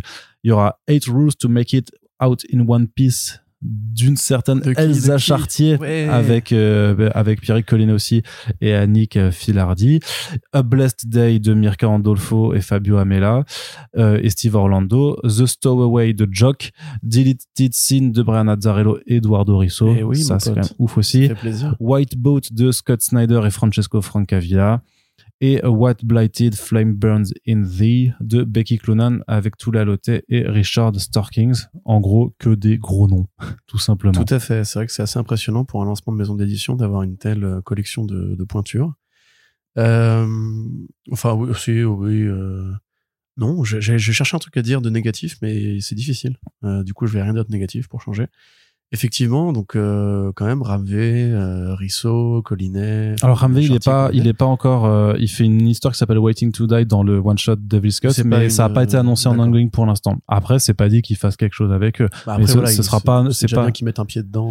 Mais voilà, au moins il a une petite histoire quoi. Voilà, et effectivement, donc Snyder, Snyder Frank Avila qui reforment leur duo. Euh, le truc de Joel Jones, c'est du coup, c'est pas du. C'est pas du ongoing non plus. Dommage, parce que ça avait l'air assez joli. Euh, l'air de changer un peu son style, au niveau, bah, surtout au niveau des couleurs euh, de Lucas Gattoni. Euh, ouais, et puis voilà, Chartier qui est juste sur une planche euh, te fait un découpage ultra, ultra rythmé, génial, plein d'idées. Euh, franchement, effectivement, voilà, Distillery, on l'avait dit, ils enfin, dès les premières annonces, on avait dit ça a l'air sérieux. Ils ont l'air d'être prêts, ils ont négocié des contrats avec la France, ils ont prévu un plan d'édition en numérique. Enfin voilà, on sent des mecs qui ont bossé leur projet. Et très clairement, euh, les séries qui, qui s'annoncent sont déjà, enfin le place déjà comme un concurrent assez sérieux sur le marché justement indépendant, avec quand même euh, ouais des, des, noms qui que les autres éditeurs s'arrachent. Donc euh, ça fait très envie, c'est assez enthousiasmant je trouve. Maintenant on n'a pas les synopsis de ces différents projets, on sait pas de quoi ça va parler vraiment, on sait juste que vu les noms qui sont convoqués, ça va forcément être bien ou en tout cas beau parce que c'est quand même beaucoup d'artistes très talentueux, mais aussi des grands scénaristes. Hein, donc, euh, euh, il n'y a pas grand-chose de plus à ajouter à part qu'on a hâte et qu'il faudra surveiller ça de près. Et voilà, j'ai envie de dire. Et on a l'assurance que tout ça sera disponible en VF, enfin en tout cas. Ouais, déjà, parce qu'il y a un long terme, mais. Euh... Puisqu'il y a, y a, y a, pardon, ça a été euh, acté avec Delcourt, effectivement, que, voilà, que c'était déjà eux qui avaient un contrat de premier regard, de, enfin un contrat 4, quoi, grosso modo. Donc, et a priori, il y a. Euh, alors, je dis pas qu'ils vont tout publier, mais c'est un peu. Enfin, ça, me semblerait évident. Bah, Snyder Frank Oui, ça c'est sûr. Bah, vu qu'ils viennent de sortir La Nuit de la Goule, euh, tu vois, c'est. La Nuit de la Goule. Nuit de la goule. On va refaire la blague. Est-ce que tu veux venir peindre des figurines chez moi? Ah oui, je veux bien. Oui, elles sont précieuses. Eh oui, Marneus. Euh, très bonne BD, Marnus Calgar. Lisez-la si, si vous pouvez. C'est vrai qu'au final, ils ont pas fait, ils ont, ils ont, ils ont fait deux titres et puis s'en va, quoi. Euh, Marvel, c'est marrant. Bah, je pense pas que ça a beaucoup pris, en fait. Euh, Marnus, il a été bien accueilli par les fans de Warhammer 40 000. Euh, Le sort de bataille, le moins. char de bataille était moins bien, Hmm. tout simplement. C'est de Ron Grunbeck qui, elle, monte, mais c'était peut-être trop tôt pour la dégainer comme ça. Non, mais il faudrait filer, juste filer une série régulière euh, à... mais merde. Kieran Gillen? Mais à Kieran Gillen, voilà, merci. Pour faire le- les Résidorus en ongoing et se faire un peu kiffer. Vous voyez pas ce que c'est, les Résidorus, c'est euh, la grande préquelle qui couvre euh, les débuts de Warhammer, de Warhammer 30 000 jusqu'à euh, la mise en sommeil, on va dire, de l'empereur. Donc c'est toute la bataille de l'empereur avec ses fils renégats qui vont essayer de contester un peu son pouvoir, mené par Horus, et voilà, bataille finale au-dessus de la terre. le- l'empereur prend un coup d'épée assez sauvage, il est à moitié mort, mais il faut quand même qu'il reste en vie parce que c'est lui qui alimente, qui permet de se déplacer à travers le warp, donc le- la zone non dimensionnelle où on a besoin de se déplacer pour aller plus vite que la lumière, etc. Écoutez euh, les super podcasts Land Rider si ça vous intéresse. Mais euh, ouais, je pense pas que ça ira beaucoup plus loin du point de vue de cette petite euh, parenthèse Warhammer 40 000 chez Marvel. Espérons qu'un autre éditeur sera intéressé. Et dans l'intervalle, voilà, distillerie, ça a l'air cool. Très bien. Et les ghouls sont cool. Et justement, on va conclure la partie comics avec une news peut-être un peu moins cool. C'est l'instant euh, Corentin s'énerve sur Marvel, mais Non, il nous a dit aujourd'hui, il m'a dit en préambule, attends, je, ah, ne me coupe pas, que il n'allait pas être énervé aujourd'hui. Il a fait un peu du, euh, comment dire Alors, attends, il y a le chat. Le chat qui entraîne les oreillettes. Enfin, Pardon. les écouteurs, pardon, comme on dit maintenant. Donc, qu'est-ce que je voulais dire? Oui, qu'il m'a dit en préambule qu'il n'allait pas s'énerver. Il a fait des techniques de yoga et tout ça. Il a bien fumé sa clope aussi avant. Donc, c'est bon. Il va pouvoir de quoi tu parles. Oui, oui. Il va pouvoir donc euh, nous en parler euh, tout en détente. C'est euh, dans à la ma- dans la série Amazing Spider-Man. C'est en sort, c'est qu'est-ce que Nick Lowe a fait. Euh, tu sais, t'as les tableaux dans sur les chantiers. ça fait trois jours qu'il n'y a pas eu d'accident sur le terrain. Donc là, c'est la même chose, mais avec les accidents de Nick Lowe. Quoi. Donc ils ont annoncé que euh, Mary Jane va devenir la nouvelle jackpot dans l'univers de Spider-Man. Ça se passera dans Amazing Spider-Man 31 et on imagine qu'ils ne font que ça que pour que euh, quelqu'un lui mette une droite et fasse ah j'ai hit the jackpot. Voilà. Ce qui était déjà une blague qui avait déjà, qui avait Oui, fait qui avait Deathshot, déjà été faite, euh, ouais. à l'époque de Jackpot. Euh, oui, donc voilà, Nico, le, le Homer Simpson du, du, des buildings Marvel, a encore réussi à foutre Ça je vois tellement, tu sais, je, je vois tellement maintenant que tu dis ça, je vois tellement rentrer dans le bureau et vite faire ouh les gars j'ai une super idée pour euh, Amazing. Spider-Man. Homer Simpson, sans le vouloir, et créer des, des accidents euh, Mm. thermonucléaires. Oui, c'est vrai, ouais. c'est pareil. Euh, alors, pour résumer, qui est Jackpot? Déjà, parce que je suis même pas sûr que ce soit très connu, surtout du lectorat moderne, parce que c'est un personnage qui a eu une très courte existence. Attends, Alors- il y avait un film qui était prévu chez je- Sony tout à Pictures. j'allais y hein. venir effectivement. Donc Jackpot, en fait, au départ, elle apparaît dans un, un numéro, je crois, qui était presque, qui était peut-être un FCBD d'ailleurs, qui était Swing, Swing by Swing Time de Dan Slott, donc. Euh, à l'époque où Dan Slott commençait justement à prendre son, son run sur Spider-Man vers 2007. Donc c'était en parallèle de Big Time et tout. Euh, Jackpot, donc c'est une héroïne. On est à l'époque de Civil War où en fait les héros sont déclarés, enregistrés devant euh, l'État américain, qui, bah voilà, euh, a euh, été scientifique chez Oscorp, euh, a- s'est ins- s'est ingéré, enfin s'est inséré une, euh, une formule de croissance qui fait qu'elle avait une super force est devenue super héroïne. Voilà. Ensuite, elle est tombée enceinte, elle a décidé de raccrocher euh, la cape. Et une jeune femme qui était fan de son travail, qui était fan d'elle en fait, lui a dit bah, je vais vous acheter euh, les droits du personnage et je vais reprendre votre rôle dans les rues pour aller combattre le crime. Et c'est là qu'elle rencontre Spider-Man. Donc elle s'appelle Jackpot. Et effectivement, Jackpot, ça nous fait forcément penser à la première phrase que dit Mary Jane quand elle apparaît dans les planches de Amazing Spider-Man. Face it, Tiger, you just hit the jackpot. Donc, euh, il faut te faire à l'idée, Tiger. Tu viens de toucher le jackpot. Voilà, ce qui signifie que Mary Jane est très sûre d'elle, etc. C'est devenu un peu une phrase culte qui a été swipée, qui a été référencée des dizaines, de dizaines, de dizaines de fois. Et comme euh, Jackpot est une jeune femme rousse, quand Spider-Man la rencontre, l'espace d'un bref instant, un fugace instant, il se demande si c'est pas Mary Jane. Et donc il lui dit euh, tes initiales ne seraient pas MJ par hasard. Et Jackpot l'envoie chier en mode genre je vais pas te dire mon identité secrète. Et voilà, ça joue un peu cette proximité parce qu'il fleurtouille un peu au début, euh, mais ça va pas plus loin en fait. Et peu de temps après, le personnage, donc la jeune femme qui avait repris l'identité de, de Jackpot, se fait tuer. Voilà. Donc là, Peter Parker va chercher la Jackpot originelle et lui explique que les grands pouvoirs impliquent les grandes responsabilités, qu'elle n'avait pas le droit de raccrocher euh, la cape, qu'elle devait continuer son combat, que c'est comme ça quand t'as des capacité exceptionnelle, il faut les mettre au service de la communauté, bon, tout le, le remplan-plan habituel. Euh, finalement, Jackpot, l'original, se remet dans la course, va venger euh, sa successeuse, et fin. Voilà, c'est la fin de Jackpot dans Amazing Spider-Man. Il y a juste un autre référent qui est fait dans Amazing 647.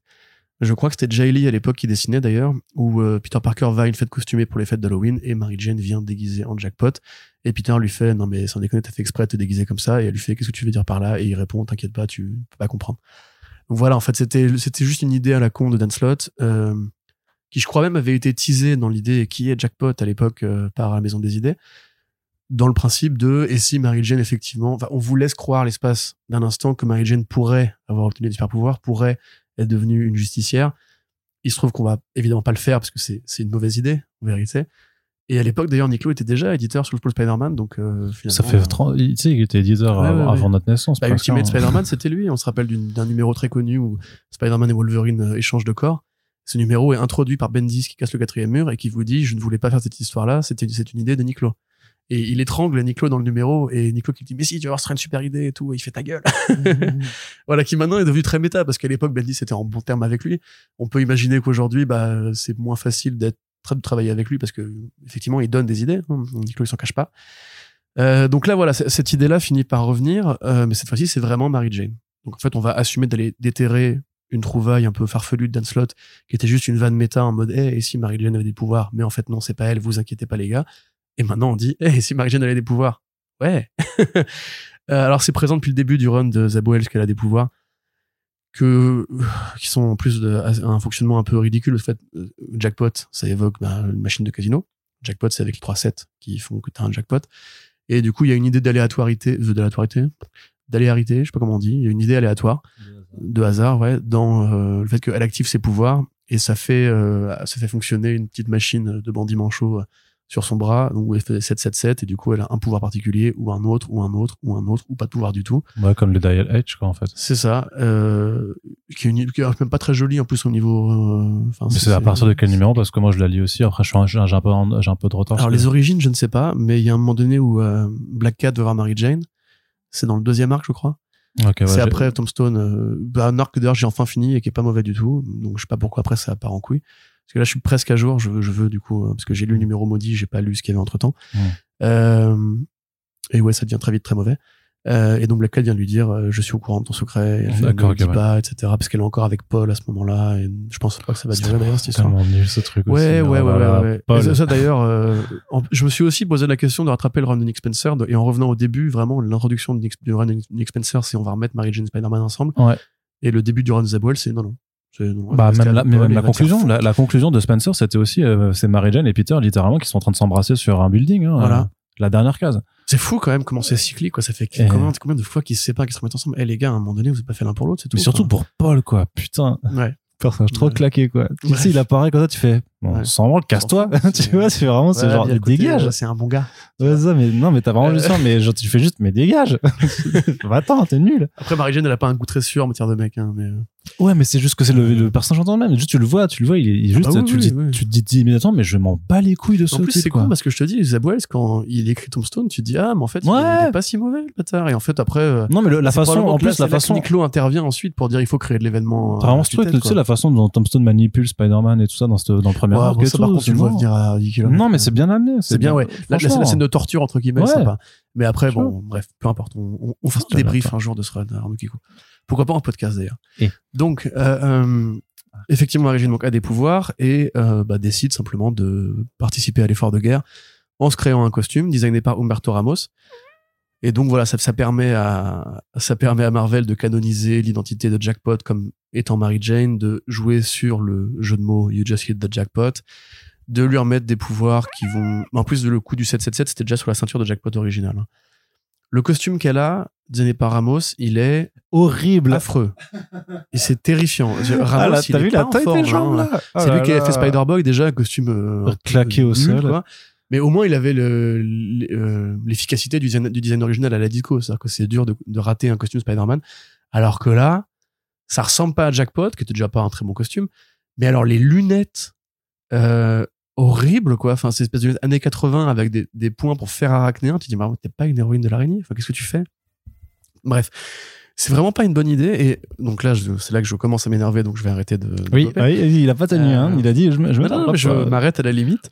Juste un truc, c'est ça a un intérêt en fait d'avoir des civils, surtout dans l'univers de Spider-Man. Mary Jane, comme Lois Lane d'ailleurs au départ, ne sont pas faites pour avoir des super pouvoirs. Parce que c'est le lien que Peter Parker entretient avec le. Oui, je sais que c'est déjà arrivé. Bah, ouais, ce que j'allais dire, tu te rappelles l'époque Lois Lane Superwoman oui, mais ça a pas duré pour une raison. et Hmm. ça ne durera pas non plus, ça. Hein, Jackpot. Bah, bien euh, sûr, L'idée hein. qui va durer un an. mais en plus, li- limite, c'est juste pour faire un happening pour que des, euh, les glandus euh, Voilà, médias- de- là où des je médias en venir. comme nous en parlent, en fait. Donc, je pense que tout le monde est d'accord pour dire que Mary Jane qui a des pouvoirs, ça sert pas à grand chose, puisqu'au demeurant, si on veut euh, mettre Spider-Man avec une nana qui a des pouvoirs, on a déjà Black Cat, enfin qui a pas des pouvoirs à proprement parler, mais il a déjà eu 40 copines qui avaient des pouvoirs. L'intérêt de Mary Jane et de Tante May, c'est le lien de Peter avec la vie civile. Et les compromis que doit faire Mary Jane par rapport à ça, c'est parce que justement, elle accepte d'être avec un mec qui est un super-héros, qui fera toujours passer les autres avant lui et avant son couple, etc., etc. Briser ça pour en faire une super-héroïne, pour ensuite, de toute façon, les remettre ensemble, on n'est pas idiot. Ça nous rappelle en plus pareil que Norman Osborn euh, qui est devenu Carnage et puis finalement non. Il y a plein de trucs comme ça, les circonvolutions. Mais comme Docteur Octopus, enfin je veux dire, il est devenu tellement de trucs en l'espace de seulement 5 ans, euh, enfin, 10 ans plutôt. Il a été Peter Parker, ensuite il a été le supérieur Octopus, ensuite il a été un gentil, puis il a été un vilain. Maintenant, là récemment, il avait des nouveaux pouvoirs avec des espèces de gelées vertes qui tiennent ses tentacules. Enfin, c'est c'est ridicule. Je sais bien que l'univers il est statique, jeu de mots, par définition, mais chercher de l'évolution qu'on personne auquel plus personne ne croit, et en plus avec des idées et un visuel qui est même pas joli, euh, ça n'a aucun intérêt. Si ramenez, encore comme c'est ce ce que tu avais dit au, dernier podcast, ramenez-nous une ongoing Spider-Gwen, ramenez-nous une ongoing Silk. Vous avez créé ces personnages et finalement ils dorment dans l'arrière-plan, ils ne servent que pour, les crossovers ou pour des idées de what if euh, très mauvais. Donc oui, non, c'est nul. Et effectivement, donc ça, ça va apparaître dans Amazing Spider-Man 31, donc seulement cinq numéros après le numéro maudit où Miss Marvel perd la vie. Euh, je sais plus quand a eu lieu le procès de, de Gwen Stacy euh, bidule là. Mais voilà, t'as vraiment l'impression que cette série là, elle est vraiment faite pour vendre du papier, mais à grandes eaux quoi. C'est vraiment genre, quelle idée on peut trouver? Allez, paf, première apparition de Spider-Man, de Spider, euh, bah je peux pas comme de Jackpot, voilà, Jackpot de 2.0. Euh, après la mort de Kamala, après machin, après bidule. Et tu dis, mais les gars, enfin, vous pouvez pas juste écrire une histoire sans forcément faire un coup marketing, éditorial et tout. Et la réponse, c'est non. Évidemment, ils peuvent pas parce que Spider-Man, c'est devenu ce truc-là. Donc, euh, je, m'étonne moi-même d'ailleurs qu'on parle aussi souvent de cette série parce que c'est quand même une, c'est une, une, une- unique série. On faut qu'un unique pôle de série avec euh, le Spider-Man euh, de, Dan Slott. Euh, et en parallèle de ça, on se rappelle donc que Dan Slott va faire la série Spider-Boy, sortie du chapeau, et qui va faire ramener le supérieur Octopus. Donc tous les gens qui ont critiqué pendant des années Dan Slott en mode c'est nul, etc. finalement, Marvel a fini par piétiner son run, dire tout ça, ça n'a pas, enfin c'est arrivé, mais on s'en fout. On va oublier euh, Parker Industries, on va oublier euh, Anna Maria, on va oublier tout cette, cet héritage là, et on va juste refaire du Spider-Man classique avec Nick Spencer. Et finalement, en fait, ils se disent, mais en fait, tous ces machins là, ça peut vendre, ça peut faire du papier à, à écouler.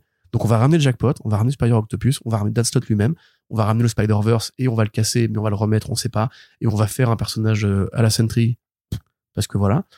Donc à la fin, ouais, t'as envie de dire, euh, c'est toujours un bateau qui, un, ba- un bateau en flammes au milieu de l'océan. Euh, voilà. Je ne Ouais. suis pas énervé. C'est vrai, c'est admirable, c'est admirable. Et euh, moi, je, je rentre plus à je tiens, c'est claqué, c'est juste claqué. En fait, ce qui est marrant, c'est l'accumulation qui se passe sur cette série, quoi. Entre Paul, là, le Paul, euh, le truc de Kamala Khan, maintenant Jackpot, tu sais, c'est à, à croire ils essayent d'accumuler pour que ça en fasse limite le run le plus détesté de de l'ère moderne, en fait. Euh, c'est c'est ouf, quoi. Et je pense que tant que ça se vend, ils s'en foutent. Ouais, mais parce que mais je me demande s'il n'y a pas du hate buying aussi, tu vois, des gens qui achètent juste pour pouvoir ensuite se plaindre euh, sur leur. euh, Bien sûr. Bien c'est terrible, quoi. C'est terrible. Bah oui, mais ça vend. Ouais, mais après, c'est Euh, Spider-Man. De toute façon, Spider-Man, ils a- les, les gens achèteront, en tout cas, surtout. euh, enfin, je sais qu'il y en a qui. En France, on est plus prompt à, à lâcher les, les choses. Mais aux États-Unis, les, les gens qui aiment Spider-Man, ils vont continuer de le suivre. euh, Bah, et moi, pourquoi est-ce que je m'y remets? Parce que j'ai une curiosité morbide. Je, veux- je veux voir, en fait, le truc pour y croire, parce que on relaye ses annonces, etc. Et donc, parfois, je mets une tête dans un numéro pour, pour avoir un avis plus affirmé, parce que je veux pas non plus parler de trucs que je connais pas. Mm. Mais très honnêtement, là, je, rattrape parce que justement, j'ai ce côté hate reading, tu vois. J'ai envie de voir pourquoi c'est à ce point détestable, et ça me confirme qu'effectivement, pas grand chose d'extraordinaire à sauver pour l'instant, quoi. À part le premier arc, mais en plus il est dessiné par Romita, donc il est pas très agréable à l'œil. Je vais juste dire ça pour pas être trop méchant. Mais tu vois, c'est comme le fait de ramener Romita, quoi. C'est vraiment, euh, c'est du bait. Mm. c'est vraiment genre, euh, hey, rappelez-vous, euh, Straczynski, c'était bien. En mode, mais les gars, dans ce cas-là, ramenez Straczynski directement. Enfin bref. Allez. Petite partie pour les écrans avec une unique euh, news du côté des, de la télévision, mais pas n'importe laquelle, mine de rien, puisque on apprend euh, l'existence d'un un animé euh, Suicide Squad Isekai. Donc Warner Bros Television Japan qui s'associe avec le studio 8 W enfin ça je dis peut-être que ça- peut-être que ça se dit WIT je sais pas ou c'est 8 Studio euh, qui est assez connu euh, des, des fans d'animation parce qu'ils sont sont- ils se sont pardon occupés des trois premières saisons de l'attaque des Titans euh, qui sont assez ouf de ils s'occupent de la série Ranking of Kings euh, d'ailleurs qui est publiée chez Kiyun en, en ce moment en manga qui est euh, super chouette. Et euh, en l'occurrence ce sera aussi réalisé par Eri Osada qui a bossé sur euh, Jujutsu Kaisen qui est aussi un énorme monstre d'animation japonaise Ah ouais, et de manga donc en C'est pas les ventes de Spider-Man, ça. ah ouais c'est c'est quand même pas mal niveau. hein. donc, euh, ben, des gros noms, hein, puisque en plus euh, sur le scénario, on, on a euh, Tapei Nagatsuki et Aiji Umehara euh, qui ont travaillé sur euh, RE0, alors que moi je connais pas, mais euh, qui apparemment sont aussi de, de Ouais, ça franc a bonne succès. réputation aussi. Qui, qui sont sont de franc succès. T'as le t'as euh, euh, Akira Amano qui s'occupe du Kara Design, qui euh, notamment qui euh, qui est sur le Deranged Detective qui vient de sortir chez Mangetsu euh, et dont tu peux admirer de toute façon juste le coup de crayon avec la enfin avec les, les images qu'on a pu voir parce qu'il y a déjà quelques images de, de filmées donc c'est pas juste c'est mis en développement là c'est produit c'est en production actuellement peut-être que c'est d'ailleurs en post-production on n'a pas eu de date de sortie je crois encore Mm. mais donc ça les arrive Japonais bossent plus vite que les Américains sur l'anime. Ouais, euh, sûrement. Euh, ça arrive donc et donc bah, le titre assez explicite, hein, Suicide Squad Isekai, donc avec Harley Quinn, le Joker notamment. Il y aura sûrement d'autres membres de la Suicide Squad et l'Isekai, ben en fait c'est vraiment un registre narratif assez euh, propre euh, au Japon dans lequel en fait généralement des personnages de notre monde euh, se retrouvent euh, par magie dans un monde étrange qui leur est étrange souvent un monde de fantasy hein, généralement. Et c'est vraiment ce type là c'est vraiment ça qu'on appelle l'isekai. Donc là c'est pareil ça va être Harley Quinn Joker tout ça qui se retrouvent dans un monde de fantasy. Ils vont euh, faire du bordel. Ils vont aller se battre contre des orques des trucs comme ça des machins. Ce sera joyeusement violent je pense. C'est un peu comme Batman Ninja finalement. Euh, C'était un isekai quelque part.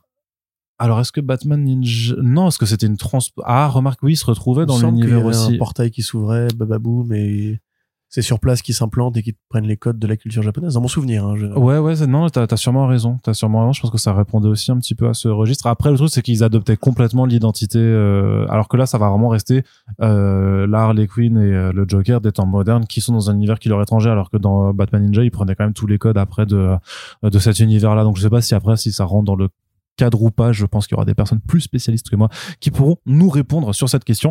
Mais en tout cas, le petit teaser, il est super cool. Moi, je trouve que le Design, il est mortel aussi. Euh, je m'attendais pas du tout à ce que ce soit annoncé. Pareil. Et en même temps, vu qu'on a vu aussi récemment que DC faisait pas mal plus d'efforts en tout cas euh, pour développer des mangas avec leurs personnages, dont euh, enfin des mangas toujours inédits sur le Joker qui élève un gosse et Superman qui est critique culinaire de restaurant. Je ne sais toujours pas pourquoi Kana ne les publie pas, c'est insupportable quand même, il faut le dire. Ils arrivent en plus chez Viz Media, je crois, maintenant aux États-Unis, donc il y a plus d'excuses pour nous les apporter. Surtout que ça a l'air vraiment, euh, ça a l'air cool. Bah, surtout qu'on est l'un des plus gros consommateurs de manga. Ouais, et en plus, et en plus, c'est ça qui est trop chelou. Alors, alors après, le fait est qu'ils ont publié le euh, Batman. euh, alors, t'as quand même Pika qui a fait le Batman Justice Buster, qui est plutôt joli, qui est pas non plus incroyable euh, sur ce que ça raconte, Merci, mais oui, qui, que quand même. euh, qui est, mais qui est joli, qui a un forme un peu plus grand que d'habitude. Par contre, t'avais avant Kana qui avait fait le Ba- Batman et Justice League, qui lui était nul à chier. Autant sur le dessin, qui était vraiment, là- enfin, moi, j'aimais pas du tout le cara design et l'histoire laisse tomber, quoi. Donc, bon, c'est sûr que si on ne publie que les bouses, euh, forcément, ça, ça risque de, de porter atteinte euh, au truc. Alors, après, du côté de Panini Manga, il y a eu, alors, le Avengers Zombie est pas ouf. Par contre, le Deadpool Assassin, là, non, c'est plus Deadpool Samurai, pardon, Deadpool Samurai, euh, très facile dans l'écriture méta, mais qui est vra- vraiment efficace de, de ce que t'attends en fait d'un manga Deadpool. Donc il y a quand même des, des choses intéressantes qui se font. Inédit également en, en VF, c'est le Batman manga, le Batman manga de Jiro Kuwata. Euh, Après, ça, c'est c'est plus compliqué à vendre, je pense. oui, peut-être, mais ça fait c'est du patrimoine aussi. Je sais pas, c'est un truc plutôt Ah bon, sain- c'est le patrimoine, oui. Oui, c'est complètement patrimoine, c'est les années 60. Donc euh, De fait, ça a 60 ans. Mm. Oui. Euh, 58 ans. Bref, c'était en parallèle de la série d'Adam West. Ouais. Et c'est vraiment du, des codes à Tezuka. hein. Ouais, mais c'est trop, mais c'est super Ah, intéressant. mais j'adore, moi, hein, mais je pense pas que. enfin, si, il y, a il y a un public. Il y a un public pour, euh, enfin, tu dis euh, le Batman pour fait par Tezuka à la limite, tu vois, tu tu tu dis, euh, c'était comme si c'était Tezuka qui avait fait Batman. Je pense qu'il y a quand même pas mal de gens que ça intéressera. Mais en tout cas, voilà, je, je sais pas ce que t'en penses de cette. Bah, ça a l'air chouette, effectivement. Je suis toujours, enfin, euh, tout en étant, tout en étant assez lointain, euh, enfin déconnecté aujourd'hui de la scène manga parce que j'en lis toujours, mais je suis pas du tout à jour sur les trucs que tu as cités. J'avais regardé euh, Attack on Titan, Shingeki no Kyojin. euh, effectivement, les premières saisons étaient assez incroyables. Euh, J'aurais bien aimé justement qu'ils fassent un anime Spider-Man, ces gens-là, parce que au niveau du déplacement urbain et de la motricité, et, euh, des lignes de fuite, et, et enfin, c'était super bien, quoi. C'était super beau. Euh, donc oui, pourquoi pas. Euh, en fait, moi, je trouve ça assez amusant la façon dont la Suicide Squad est devenue une franchise en l'espace de de 7 ans, au point de la retrouver partout. Je vais pas spoiler euh, un truc qui est sorti récemment, mais il y a aussi des morceaux de ça, tu vois. Euh, qu'on a eu Peacema- on a eu le film Suicide Squad, Suicide Squad, Peacemaker. Quelque part aussi, on a le, su- le succès de Harley Quinn en solitaire. Donc euh, bon, j'aurais peut-être apprécié de voir des personnages un peu plus inédits. Mais bon, c'est Warner Bros. Hein, ils, ils ont pas un esprit extrêmement prise de risque sur ce genre de machin. Comme tu dis, le chara design est beau. Euh, J'ai hâte de voir ça, tout simplement. Voilà, Arnaud, finis ton, ton Ouais. texto de cul. c'est pas du cul, ça. c'est du podcast, c'est du. euh, Qu'est-ce que c'est? Ah non, Arnaud, cette photo-là, franchement, euh, Mais elle est sympa Ça quand même. La, contre-plongée, elle, est intéressante. Toi, t'aurais pu te raser quand même. Ah, quelle horreur. Élaguer un peu. Oh là là, au secours. Euh, Donc oui, ça a l'air bien. Ouais, merci. Voilà. C'est ça. Donc voilà, c'était la seule actualité euh, du côté des petits écrans, mais elle est plutôt cool. Par contre, du côté du grand écran, moi j'ai une question à te poser. Enfin, Et j'ai- ben, voilà. est-ce que tu penses vraiment que Spawn ça va sortir en 2025 Non. Ah, tu penses que même ça, ça, même ça, c'est, ça marchera pas? Non, non, bah non, parce qu'en fait, euh, je, je pense que la phrase de Bloom, elle a été sortie de son contexte. C'est il dit, il y a beaucoup de gens qui travaillent sur le film, euh, et je pense qu'on peut cibler une date de sortie en 2025. Bon, maintenant il y a deux trucs, c'est que déjà c'est la grève des scénaristes, et lui-même l'avoue, le film n'est toujours pas écrit à l'heure actuelle, ce qui fait quand même pas mal de temps, quoi. C'est d'abord il y avait eu la version de McFarlane, puis il y avait eu un nouveau scénariste. Puis il y avait eu trois nouveaux scénaristes qui étaient ensuite repassés sur le projet. Et depuis récemment, il y a encore eu une nouvelle lecture, réécriture. Donc euh, voilà, actuellement c'est la grève, donc la phase d'écriture elle est bloquée. Je ne sais pas quelle est la politique de Blumhouse vis-à-vis du fait de partir en tournage avec euh, avec des, scénarios non finis. Euh, je pense pas que ça doit être si rare que ça les, les connaissant très honnêtement. Mais bon, on n'a pas d'acteur principal. Jamie Foxx, on sait pas s'il est encore dans la boucle. Pour rappel, un acteur quand il signe un contrat, généralement le studio s'engage sur une mise à disponibilité, une mise à disposition et une euh, date de production, ce qui là actuellement est impossible. Surtout qu'il a, il a été envisagé, je crois qu'il avait signé il y a cinq ans, peut-être même six ans, très honnêtement, parce que c'est quand même, ça fait, ça fait neuf ans hein, qu'on attend le film Spawn. Euh, donc là actuellement il n'y a pas d'interprète principal. Même si je pense que Fox, qui est un gros gros fan de Spawn, n'aura pas de mal à re-signer. Il faut ensuite qu'il trouve une place dans son calendrier. Il est très demandé, c'est un grand acteur. Voilà. Il n'y a pas de casting secondaire non plus. Il n'y a pas euh, vraiment. Alors, je crois qu'il y avait eu un metteur en scène qui avait été nommé.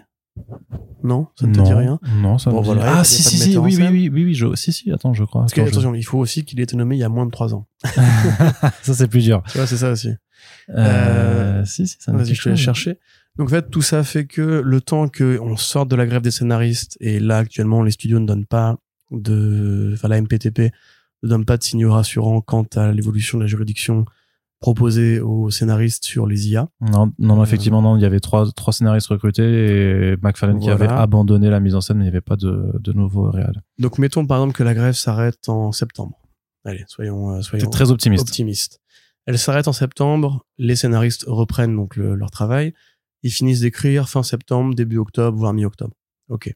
Ensuite, il faut trouver un metteur en scène qui acceptera de bosser là-dessus. Donc, ils vont considérer différents profils. Une fois qu'ils auront le metteur en scène, on va dire aller en novembre, il faudra que le metteur en scène relise le script, voit si ça lui plaît, fasse des lectures, etc. Après, ils vont pouvoir commencer, une fois qu'il aura signé lui, ils vont pouvoir commencer les phases de casting, donc vers janvier à peu près. Le temps de négocier les contrats, le temps de faire les préparations, de commencer à créer les costumes, de faire les tests, etc. Rappelez-vous quand même que Su- Su- Su- Superman Legacy, ils ont commencé le casting en janvier. Et là on n'a toujours pas l'équipe finale, on a juste Superman, Eloïs et c'est tout. Et on est en juillet. Ok, donc même si Spawn et Blumhouse ça peut aller vite parce que Blumhouse ça va vite. Euh, McFarlane lui veut des gros noms, Jamie Foxx c'est un gros nom donc il faut trouver du fric hein, pour le l'engager. Donc, ok, on fait les phases de casting, ça prend 3-4 mois. Après, il faut faire les repérages. après, il faut tourner le film. Et après, il faut la post-prod.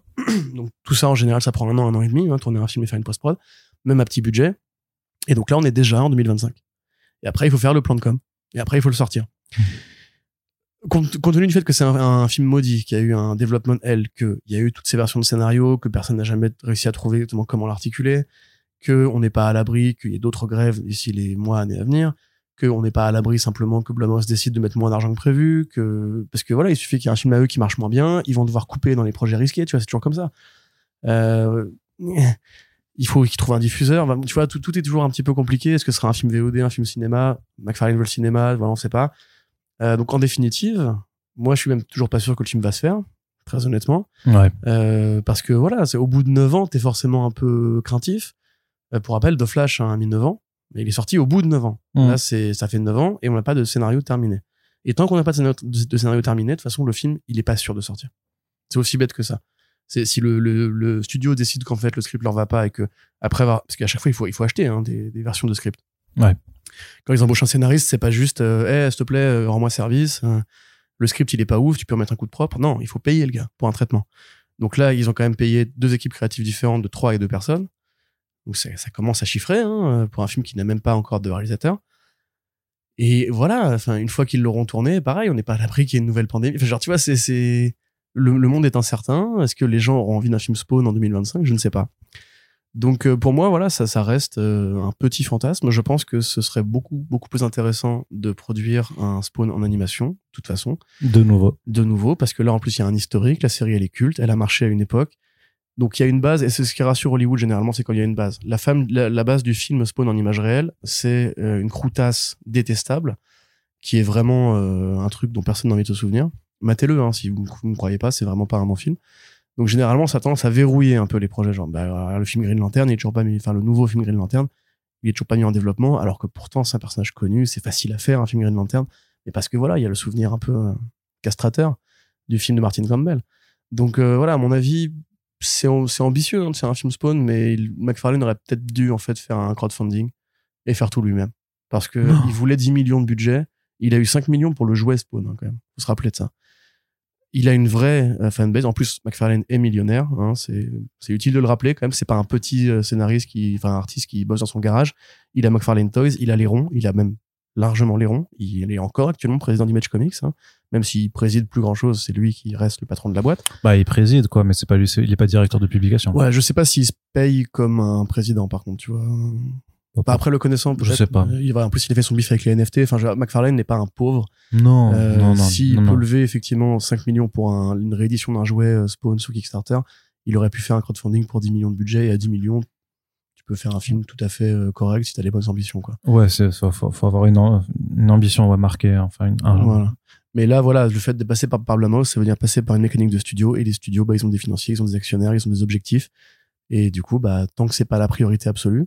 Et là, euh, pareil, le, il, disait, il y a encore 4 ans, je crois, 3 ans, 4 ans, que le succès de Joker avait fait accélérer oui, la procédure. Oui, oui. Ça, Bah, ça là, prouve vachement. que le public, ça prouve que le public est prêt à des films à petit budget et qui sont violents. Oui, oui, bien sûr, mais euh, enfin, quand tu dis euh, en 2019, c'est- c'est- ça a fait accélérer la procédure, que quatre ans après, t'as toujours rien. Mais ça veut peut-être euh, dire qu'en 2019, euh, Blumhouse était en mode euh, ouais, on est peut-être pas si chaud que ça en vrai et que voilà. Mais l'inverse. Blumhouse, ils, ils font les paranormal activity.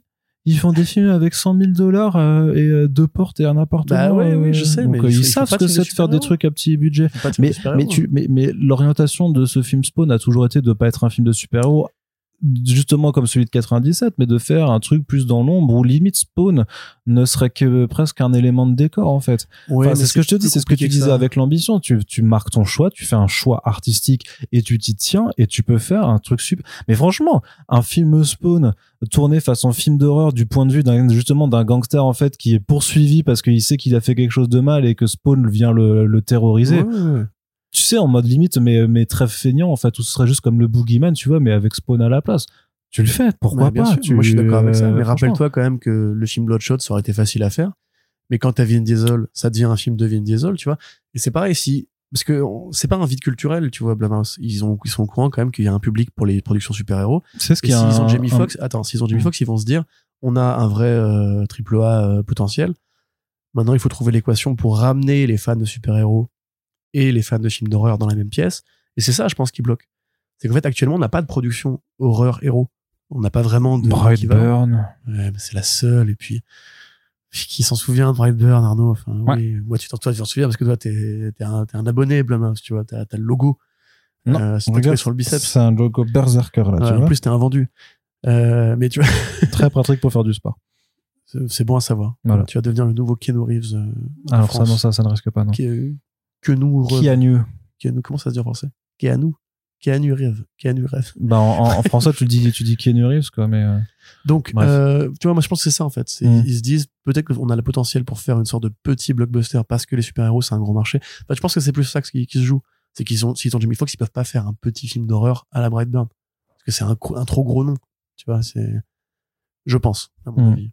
Qu'est-ce que tu voulais dire avant que j'entende Non, j'allais dire, tu sais, c'est ce qui est un meilleur film euh, Blood, euh, Bloodshot que le film Bloodshot, c'était Sisu, euh, en fait. Mais, euh, Mm. par Ou exemple. Upgrade? Hmm? Upgrade? Oui, après, de toute façon, bah, après, c'est un meilleur film Venom que Venom, euh, si tu veux aussi faire, faire des comparos. James Mangold, qui n'envisage pas le film Swamp Thing comme une franchise, c'est plutôt un bon espoir quand même pour, Ouais. pour ça?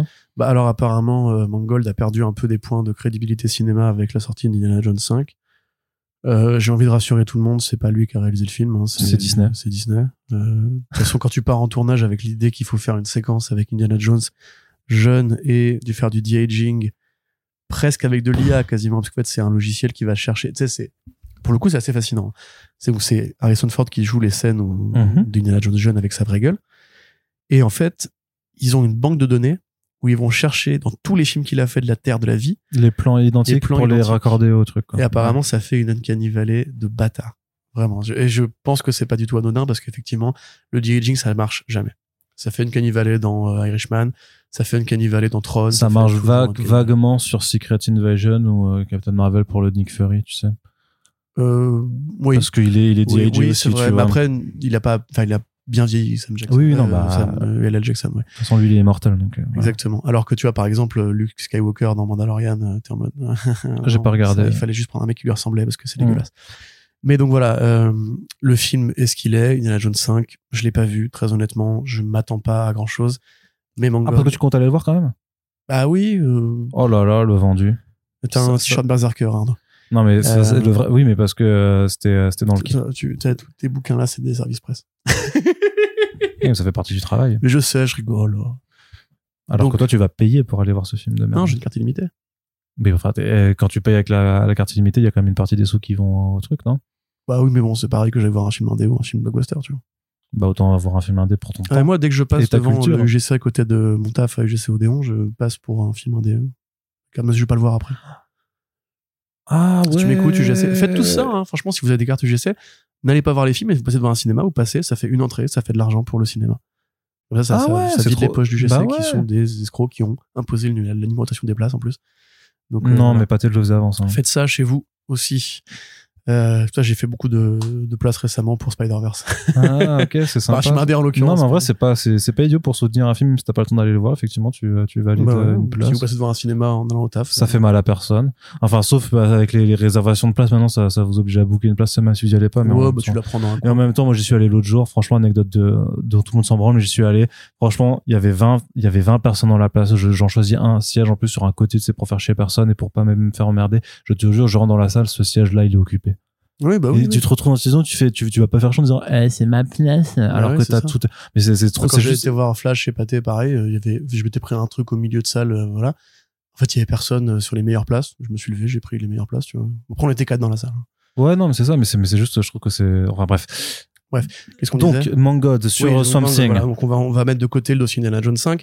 C'est le mec qui a fait 3h10 pour Yuma, c'est le mec qui a fait Le Mans 66, c'est le mec qui a fait Copland, c'est le mec qui a fait Walk the Line, et c'est le mec qui va faire un biopic bientôt sur Bob Dylan, donc c'est un mec qui a, fait, qui a fait Logan aussi, quand même. et qui a fait Logan, qui est créatif. Quand même, par rapport à nous, c'est ce Non, mais je voulais dire en dehors de ses commandes, tu vois. Donc c'est un, c'est un bon metteur en scène. Et en fait, ce qu'il explique, c'est que justement, il avait l'envie depuis des années de faire un projet euh, un peu loup-garou, un peu Jekyll and Hyde, euh, Un peu à la Hammer. un peu à la Hammer, un peu euh, cinéma d'horreur classique, universal et tout. Et bah, ça a pris la forme du film Swamp Thing, mais ça aurait pu être une créa originale a priori. Et ce qu'il dit en fait, c'est qu'est-ce qu'il est pas con? Euh, ce qu'il dit en fait, c'est bah, du coup quand j'ai appris que Peter Safran et James Gunn euh, ils ont été nommés présidents, euh, je leur ai passé un petit coup de fil amical. et donc il est très possible qu'en fait ce soit même pas James Gunn qui soit dit, parce que c'est un grand fan de Swamp Thing. hein. James Gunn il, il voulait Ouais. faire un film Swamp Thing, Swamp Thing à l'époque. Rappelez-vous quand il était chez Marvel, il disait je voulais faire John X, Swamp Thing et les Metal Men. Euh, voilà, c'est vraiment un gros nerd. Euh, a priori, voilà, c'est plutôt même une, une envie en fait de Mangold qui s'est signalé lui-même en mode euh, bon, je sais que c'est pas un personnage prioritaire, mais moi je veux faire ce film-là. Est-ce que ça vous intéresse? Et effectivement, il considère pas que c'est euh, un élément du grand tout que sera le DCU. Et même euh, Gunn, dans sa vidéo de, de présentation du- des, des premières productions DCU, il avait dit euh, ne vous inquiétez pas, univers partagé, ça ne veut pas dire que il y aura une tonalité euh, Unique. unique et imposée à tous et à toutes. Euh, ça veut juste dire que ça va se passer dans le même univers et on verra plus tard ce qu'on en fait. Alors on sait que Authority et Superman s'est amené à se croiser par exemple. Maintenant, effectivement, pour la ligne sombre, il y a que Swamp Thing d'annoncer. Et les créatures commandos, mais bon, ça, je, vois- je sais pas comment ils vont croiser ça avec Swamp Thing. Donc euh, voilà, enfin, ça veut quand même dire qu'on on pourrait, un peu comme à l'époque de Nolan, etc., avoir un grand metteur en scène. Et je suis désolé à nos amis hipsters qui me pètent un peu les roubignoles avec leur Indiana Jones. Mangold est un grand metteur en scène. Il a fait des grands films. Euh, même s'il fait demain que des merdes, ça n'enlèvera pas la qualité de ses films précédents. Euh, Il y a des films qui ont été oscarisés. Après, il y a des gens qui, qui perdent un peu la main avec l'âge, quoi. Bah, euh, là, on a qu'un seul contre-exemple qu'il fait des mauvais films. C'est Indiana Jones. Parce que avant C'est vraiment ça, le, il, a, même, il a même pas d'autre. Avec Tom Cruise et Cameron Diaz, c'était un film d'action tout à fait correct, divertissant. Mhm. C'est pas une merde, quoi, je veux dire. Mais moi, j'ai jamais dit ça, hein, t'énerve pas. Ouais, mais ça m'énerve parce que je on- on veut ça, faire porter le ça. chapeau à Indiana à Mangold l'échec d'Indiana Jones alors qu'il fallait Oui, enfin, comme, pas euh, faire ce film. comme en fait. Muschietti, euh, qui d'un coup est devenu le pire réalisateur pour The Flash, alors que euh, les ça étaient largement Ah, regardables, voilà, que Mama était très bien. bien sûr. Donc, euh, oui, Voilà. c'est pas parce que tu fais. euh, je pense que ça, tu vois, c'est la, la jurisprudence euh, John Watts qui avait fait Cop Car et Clown qui étaient deux bons films et un jour c'est devenu en fait le soldat du studio qui a fait que des trucs pas mémorables. Enfin, mémorables au niveau pognon, hein, mais pas mémorables au niveau mise en scène. Et on a, tout, on a tous les méfiances de voir nos grands artisans devenir bah, même euh, Patty Jenkins. hein.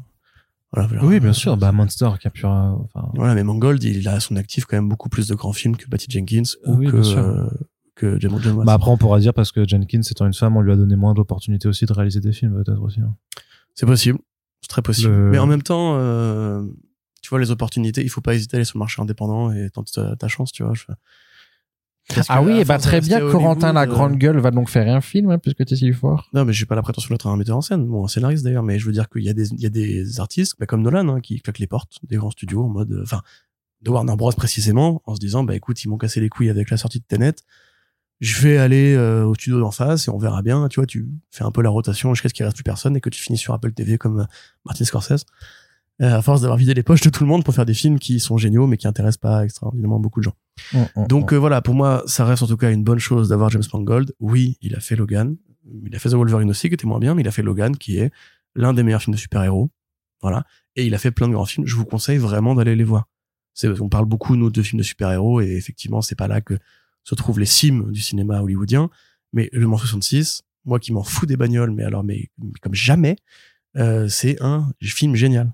Vraiment, c'est un film d'acteur, c'est un film classique, c'est un film qui fait très ancien Hollywood, qui fait très John Ford, qui fait très Peckinpah, c'est super bien.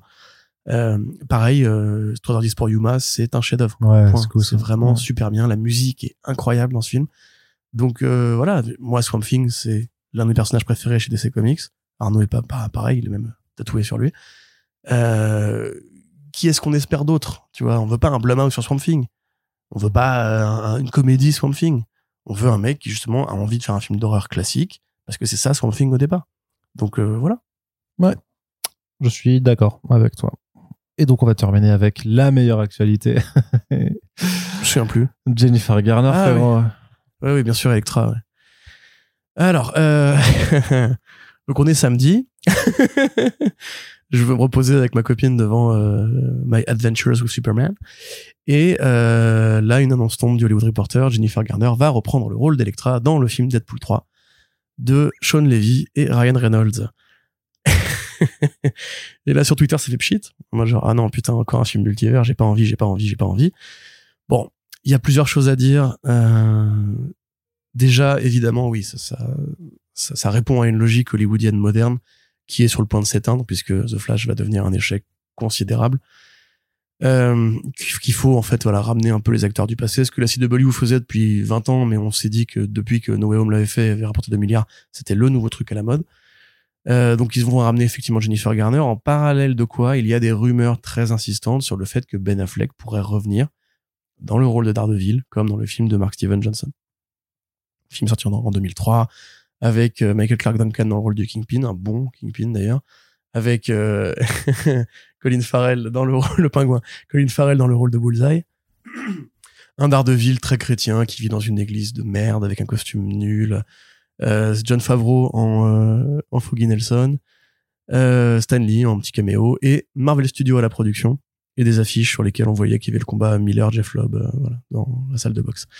Donc un film qui est pas bon, euh, que d'aucuns aiment bien défendre grâce à la version Director's Cut qui effectivement est supérieure, et dans lequel Electra était apparue, jouée par Jennifer Garner, qui sera, ou qui était même déjà d'ailleurs, je ne sais plus, euh, l'épouse de Ben Affleck euh, ensuite. Euh, Il y a une scène ridicule où ils se battent dans la rue. C'est un Matt Murdock qui se fout complètement de son, de son identité secrète et qui est censé être aveugle, se bastonne dans la rue dans un parc avec euh, Jennifer Garner dans une scène qui fait très Matrix. Il y a beaucoup de clins d'œil à Matrix dans ce film, une scène de métro notamment. Et il y a Joe Pantoliano qui jouait Cypher, qui joue euh, Ben. Et il y a Kevin Smith dans ce film. En fait, je pourrais vous parler de ce film pendant des heures, mais j'ai pas envie. Donc après ce film-là, qui a quand même été un succès de vente de DVD, on va dire, ça l'époque où le marché de la vidéo permettait de sauver un peu les séries B qui marchaient moins bien en salle. Je crois je crois qu'il a quand même ga- gagné de l'argent en salle. Euh, on a fait un spin-off sur Electra. Et là, effectivement, il y a, il y a- là, je, là, j'ai rien à vous, à vous en dire parce que c'est vraiment un très mauvais film. Il est considéré comme l'un des plus gros échecs euh, du cinéma des super-héros. Et avec l'échec du Catwoman de Pitoff, il a servi d'argument à beaucoup d'enfoirés qui se disent, qui se disaient à l'époque, vous voyez, on vous l'avait bien dit, quand on met une meuf au premier plan, ça marche pas, donc allez vous faire foutre. Ce qui est faux, puisque les films Tomb Raider ont bien marché, parce qu'il y a plein de, enfin, les films de Luc Besson marchaient déjà aussi, alors qu'il y avait beaucoup de meufs en avant, etc. Mais ça a servi notamment à Isaac Palmether, qui était donc le président de Toy Biz et de Marvel à l'époque, à dire non, non, non, non, on fera pas de film Captain Marvel tout de suite, va te faire foutre Kevin Feige, euh, parce que c'est un gros con sexiste. Donc le film, il a une place dans Hollywood, dans l'histoire d'Hollywood, même quelque part. Euh, et c'est considéré voilà comme un, énorme échec qualitatif de franchise, de pognon. Et c'était la Fox qui l'avait produit. La Fox avait produit Daredevil, ils avaient produit les films X-Men, ils avaient produit les films Fantastic Four. Et à ce moment-là, en fait, euh, quoi, quoi, quoi, quoi, quoi, attends, Fantastic Four, c'était eux aussi. Oui, c'est la Fox, Ouais. bien sûr. Euh, et justement, en fait, il y a même d'ailleurs un projet à l'époque que Mangold, je crois, devait faire une trilogie d'Ardeville euh, à l'époque chez la Fox. Il me semble, on avait fait un article dessus, je crois, pas dire de bêtises, euh, où il voulait faire une période différente par euh, par euh, par arc, notamment prendre des idées à Frank Miller et tout. Bref, voilà, le, le monde n'a aucun sens. Euh, et en fait, voilà, a priori, Deadpool, ce qu'il va faire avec ce film-là, c'est qu'il va dire au revoir à l'univers Fox, parce que lui, probablement au niveau méta dans ce film, va casser le quatrième mur, ouvrir une porte et se retrouver chez Marvel Studios ou à Disneyland euh, en mode voilà c'est le film du rachat donc c'est le film où on enterre l'idée que Deadpool était libre et appartenait à une autre propriété intellectuelle. Donc c'est pas illogique de ramener Ben Affleck en Daredevil et de ramener Jennifer Garner en Electra Il y en a qui parient sur une adaptation de Deadpool Massacre Marvel. où il les tuerait les uns après les autres? Où il tuerait ce serait un peu morbide quand même. Je suis pas, je suis pas foncièrement en désaccord là-dessus, mais euh, parce que jusqu'ici c'était quand même plutôt un héros même si avec des nuances il bute beaucoup de ouais, gens, mais, mais- peut-être qu'il faut, euh, il faut qu'il tue euh, tous les anciens héros justement pour que subsiste le MCU, tu vois, un truc comme ça. bah, il va quand même pas tuer Wolverine enfin ce serait euh, pour le coup affreusement morbide de faire venir Hugh Jackman et de le faire tuer par Deadpool dans un film écrit par Ryan Reynolds enfin je c'est- C'est, tu sais, le Deadpool est un personnage cynique, donc euh, ça ne, que le fait. Voilà. Non, Bah, non, ils vont juste, si. ils vont juste team up pour essayer de sauver le multivers, l'univers Fox et ils vont, ils vont perdre. Je pense que ça va plutôt être ça, tu vois. À mon avis, je sais pas, on verra Mm. bien. Ou, oh, ce trouve, ce sera juste un caméo à la con, hein, genre Deadpool qui, comme avec les, les héros de la saga X-Men de Matthew Vaughn et Brian Singer, il ouvre une porte. Ils sont là, limite en train de signer les papiers du divorce. il la refait en mode genre, ah, désolé, mauvais caméo. Et on aura du coup après un commentaire de Deadpool qui parlera à la caméra et qui dira, ouais, pour No Way Home, ils ont eu Andrew Garfield, Tobey Maguire, et moi j'ai ces deux connards, c'est nul. Et voilà, ça, ça va s'arrêter là, quoi, je pense. Ou alors vraiment, si elle est partie prenante de l'intrigue, parce qu'ils ont plus de, de, de, de Nana Badass dans la mesure où euh, Domino ne sera pas dans, ce film-là. Euh, et voilà, ça va être une sorte plutôt d'hommage rendu à, à tout ce qui s'est fait dans l'ancien univers. Et je te dis, à mon avis, voilà, je vois bien à la fin en mode, bah, salut les gars, moi je vais, euh, je vais chez mes copains riches. Et ils traversent et, euh, je sais pas, limite Tom Holland l'accueil pour faire un petit clin d'œil Spider-Man Deadpool ou, ou, ou Mark Ruffalo tiens ce serait marrant parce que Mark Ruffalo il, il sert plus à rien maintenant euh, tu vois enfin un truc comme ça quoi. J'ai pas de pronostic très établi. Pour honnêtement j'attends pas vraiment Deadpool 3 euh, Je, partage aussi parce que autant moi cette annonce enfin après après coup j'ai revu euh, mon mon là-dessus par rapport aux idées justement comme celle que tu développes ou le, le délire Deadpool massacre. Dans le sens où effectivement ça ça peut être bien. C'est à dire euh, ça peut être bien. Tu vois on ne, on ne le sait pas. Après moi ce qui ce qui m'a agacé dans la nouvelle c'est que euh, bah on a vu effectivement que les méta caméos c'était la dernière tendance à la mode à Hollywood qu'elle casse les couilles depuis le début en vrai ça a jamais été bien amené et au final personne n'en a fait quelque chose de bien pour le moment est-ce que Ryan Reynolds est assez malin pour réussir à en faire quelque chose de rigolo à terme? Mais pour moi le truc c'est que les films Deadpool déjà sous Fox en fait reprenaient effectivement pas mal de clichés ou de tropes du cinéma hollywoodien mais au final faisaient pareil. C'est-à-dire qu'ils se moquaient quand même sous couvert de cynisme ou d'humour de ce que faisaient les autres tout en exécutant la même chose. Dans le Deadpool 2 ah oui ça mais- se moque de, des, des, des femmes dans le réfrigérateur et ça fait tout un film qui se base que là-dessus. Donc, j'ai envie de dire qu'ils peuvent faire des méta-caméos pour se moquer des méta-caméos, mais je pense qu'au final, euh, ce sera pas plus intelligent forcément que ce qu'a fait No Way Non, Home, non, Flash ou quoi que ce soit. Donc, et euh, ceci dit, c'est ça, je vais le répéter vraiment à chaque fois pour les gens qui ne comprennent pas cette, cette notion. C'est pareil en comics. Deadpool n'a jamais été le personnage punk qui conteste les codes au point de les briser vraiment. C'est toujours bah, un personnage. Non, non, non, mais Deadpool, c'est un personnage qui vit des aventures de super-héros. Il se trouve qu'il parle au beau lecteur et Ah, qu'il a franchement, voix dans la sur- tête. ouais, mais attends, dans le run de Joe Kelly et tout ça, c'est quand même. euh, Bah, c'est un super-héros, Ron Joe Kelly. C'est un super-héros comique. C'est pas différent de ce que faisait Howard the mais il fait avant, des vannes, mais il fait des vannes aussi sur euh, sa narration, il fait des vannes sur oui, les mais il vit des vois. aventures de super-héros, c'est ça. Il commente ce qu'il fait en disant ouais, that's lazy riding et tout, mais il fait toujours les mêmes aventures. Mm. C'était pareil après avec euh, Deadpool Core, avec tous les runs qui sont venus ensuite. Le seul qui a vraiment essayé de faire un truc un peu différent, c'était Jerry Dogan, parce qu'il l'a fait progresser ailleurs que dans le comic. Et donc, il a fait un plus gros personnage que ce qu'il était avec Chicla, avec ses origines, le traumatisme et tout. Mais Deadpool, il a jamais fait autre chose qu'être un héros comique de bande dessinée, comme il y en a des tonnes. Je veux dire, Deadpool, c'est mi Spider-Man, mi Captain Biceps, quoi. Je veux dire, c'est exactement ça. Et à un moment donné, euh, faut qu'on arrête de croire que c'est justement Howard the Duck, que c'est justement un vrai commentaire méta sur l'ana- l'analyse et la, la métafiction. Ça reste un. C'est comme ça que les films de la Fox ont tenté un peu de le montrer euh, Ouais. dans, les, dans les premiers films. Tu sais, c'est comme dans le jeu Marvel vs Capcom 3 où euh, quand tu fais la- l'action taunt avec Deadpool, il dit That's my taunt. Tu vois? Et, Ah. sa, et sa Mm. furie, c'est il prend la barre de vie et te la met dans la gueule. C'est des bonnes idées, mais tu vois, c'est pas comme s'il allait vraiment casser le jeu. Tu vois, c'est. Il il faut juste admettre que Deadpool, ça correspond bien à Reynolds parce qu'il a le même humour que Mm. Deadpool, mais que ça va jamais être la franchise justement qu'on espérait à la Spider Spider-Verse. C'est plus punk et plus commentaire méta sur l'histoire des comics et de Spider-Man que ne, ne l'ont été Deadpool 1 et 2. Tu vois, c'est dans Deadpool 2, le quoi, c'est quoi le commentaire méta? C'est il parle à la caméra et il dit un élément de scénario qu'on n'a pas réussi à justifier autrement et il dit bon là l'écriture est un peu facile. Tu vois, enfin c'est tout. C'est on a- on n'aura pas mieux que ça. On aura des bonnes scènes d'action éventuellement. Et en plus voilà, faut se rappeler quand même que Sean Levy, il a fait aussi un film avec euh, Jennifer Garner récemment et Ryan Reynolds, donc il y a un petit côté familial aussi, tu vois. Et Mhm. même le fait que Ben Affleck voudrait revenir pour faire comme ce qu'il avait fait dans le 2, c'est que dans le 2, en fait, Deadpool, il y a un montage musical où il apparaît en voyage dans le temps. Il apparaît derrière Ryan Reynolds lui-même, qui est en train de lire le script de Green Lantern et qui dit, ouais, ça a l'air trop bien. Et il lui met une balle dans la tête pour corriger le fait qu'il aurait pas dû faire ce film. Mm. Moi, je verrais bien ça avec Ben Affleck. Tu vois, je verrais bien, genre, euh, même pas Daredevil, c'est Ben Affleck sur le tournage Daredevil euh, avant la scène 1 et Deadpool qui arrive pour lui rendre service ou corriger l'histoire du cinéma de super-héros et qu'il tue en mode, euh, voilà, c'est bon, Ben, je te, je te libère de ce Mm. mauvais souvenir. Euh, ce serait bien s'il pouvait faire avec Batman aussi d'ailleurs. Mais on, enfin, ça, ça aura aucune portée narrative ou scénaristique. Et c'est là effectivement que ça peut être décevant. On fait revenir tous toutes ces personnes qui ont fait des bons films ailleurs d'ailleurs pour juste faire un truc qu'on a déjà fait ou ou pour, pour que Logan pareil revienne et tu te dis oh, mais il avait déjà une bonne lettre d'adieu est-ce que ça vaut bien le coup de le faire Ouais, là, je t'avoue que pour moi, on verra bien, on verra bien, mais sur le principe, sur l'intention et sur juste l'analyse en tant qu'actualité, ça, enfin, c'est vrai que c'est que pareil quand tu y repenses, tu te dis mais pourquoi Hugh Jackman qui a fait vraiment le, la, la route parfaite en fait? Bon, il a eu ses, ses gadins et tout ça, tu vois, mais quand même se, se finir sur Logan et se barrer comme ça, c'était le grand, le gros truc quoi. T'as pas une expression idiomatique euh, Non, non, et inventé, euh, non, non, j'en ai pas une là dans ce podcast je suis un peu un peu triste Ouais, vrai, que le lecteur attendait jusqu'au bout mais Ah ouais, mais désolé. Mais c'est là-dessus qu'on va, se, va, va quitter. Mm. Sur l'absence. tout vient à point à, à- à qui roule n'amasse pas Exactement. Tout vient à point à Kinamas Pamous. Corentin, c'est la fin de ce podcast. Deadpool 3, ça sort en 2024. 2024 déjà. hein. Ouais, Mhm. c'est ça, ça sort en 2024. Et ma foi, on verra bien ce qu'il en sera. On espère que l'émission vous a plu. N'hésitez pas à nous soutenir par tous les moyens que vous souhaitez et que vous pouvez. Et puis je vous dis à très bientôt pour le prochain podcast. Ciao Salut